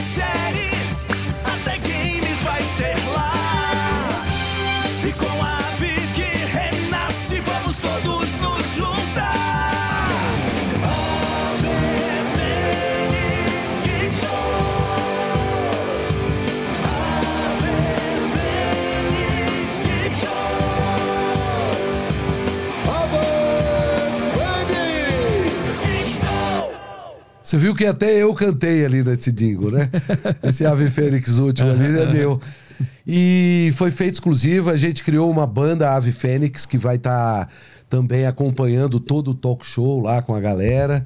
Ah, vai ter muita coisa lá, muita coisa pra gente se divertir. É, eu batendo papo com essa galera toda, que cada um deles aí tem uns quatro ou cinco personagens, então multiplicando por todo esse povo, vai ter muito personagem pra galera curtir, desde o pequenininho ao mais velho. E tem, tem um ingresso solidário que é legal também, que aquele que não tiver direito por lei a meia entrada, mas com um quilo de alimento não perecível também pode comprar a meia entrada. Acima de 60 anos não paga, até 10 anos não paga. Ah, é isso. E o ingresso está super popular. Hoje você compra pelo site a 50 reais. A gente está fazendo uma promoção que você levando um panfleto lá, você tem um desconto de 20 reais lá na, na bilheteria, então você vai pagar um- praticamente nada. Então é isso aí, pra galera ir conhecer mesmo, se juntar lá e que vai ser um show bacana, dias 15 e 16 de outubro, lá na Fapcom. Num lugar muito. São quatro andares que a gente está, muito espaço para todo mundo. O auditório ar-condicionado, poltronas todas acolchoadas, então muito agradável para a família, para todo mundo ir lá Boa. curtir. Então, pra você que tá vendo esse programa aqui, o link tá, dos ingressos estão na descrição desse vídeo aqui. É só clicar e ir lá. Valeu, Leonardo. Obrigado pela presença aqui. É, quer divulgar também o teu curso, a rede social, só para terminar, pro pessoal ver como é que funciona lá? Ah, legal. Ah, bom, a rede social também nossa do, do evento é Ave Fênix GS. Segue a gente lá. O meu Instagram também é é Léo Camilo Silva, Camilo com dois L's, também me segue. E para o curso, a gente, eu costumo passar, a gente tem um contato, arroba avefenixproarte.com.br, que é nosso e-mail, ou telefone que é 11 943 50 51 50 para informações sobre o curso, que nós vamos iniciar novas turmas agora a partir de janeiro de 2023. Boa. Que esse ano a gente já encerrou as turmas, o que tem tá tá rolando até o final do ano. Então a gente inicia novas turmas, tem, ah, como eu disse, o curso básico e o curso avançado. Então a gente faz uma avaliação, alguns eventualmente pos- p- podem até iniciar já no avançado, mas eu indico esse curso desde o início porque eu acho que você entende o todo. Boa. Né? Então é isso, é esse curso ele, como eu disse, ele tem seis meses, é uma aula por semana, duas horas de aula online. Você pode estar no Rio Grande do Sul, como pode estar lá na Paraíba ou no, no Amazonas, que você vai estar na mesma sala, fazendo ao vivo sempre comigo, sempre presencial, não tem nada gravado e muita prática, muita coisa e a gente descobrindo talentos que eu tenho certeza que vão estar aí. Eu tenho o maior prazer de ver esse pessoal depois como colegas de profissão. Boa. Então agradeço demais a oportunidade de estar aqui conversando com vocês, esse papo super agradável, que eu não me sentia aqui fazendo, dando entrevista nenhuma, apenas batendo papo aqui, Pô, onde o Caio tem o nome do meu filho e o Arthur tem o nome do meu neto e a Bianca tem o nome da minha sobrinha, então eu tô em casa. Pô, muito obrigado. Valeu, Obrigado a legal. vocês. Valeu. Quando é que a gente volta, Caio? Estamos de volta amanhã. Amanhã, nós- Amanhã com o Thiago, atirador. Ah, outro. Amanhã não é o L, né? Amanhã é. Amanhã é a Arminha. então amanhã a gente tá de volta aí às três da tarde. Isso aí. Então é isso aí. Boa noite pra todo mundo. Obrigado pela audiência. Até amanhã às três horas aqui. Um beijo. Tchau, tchau.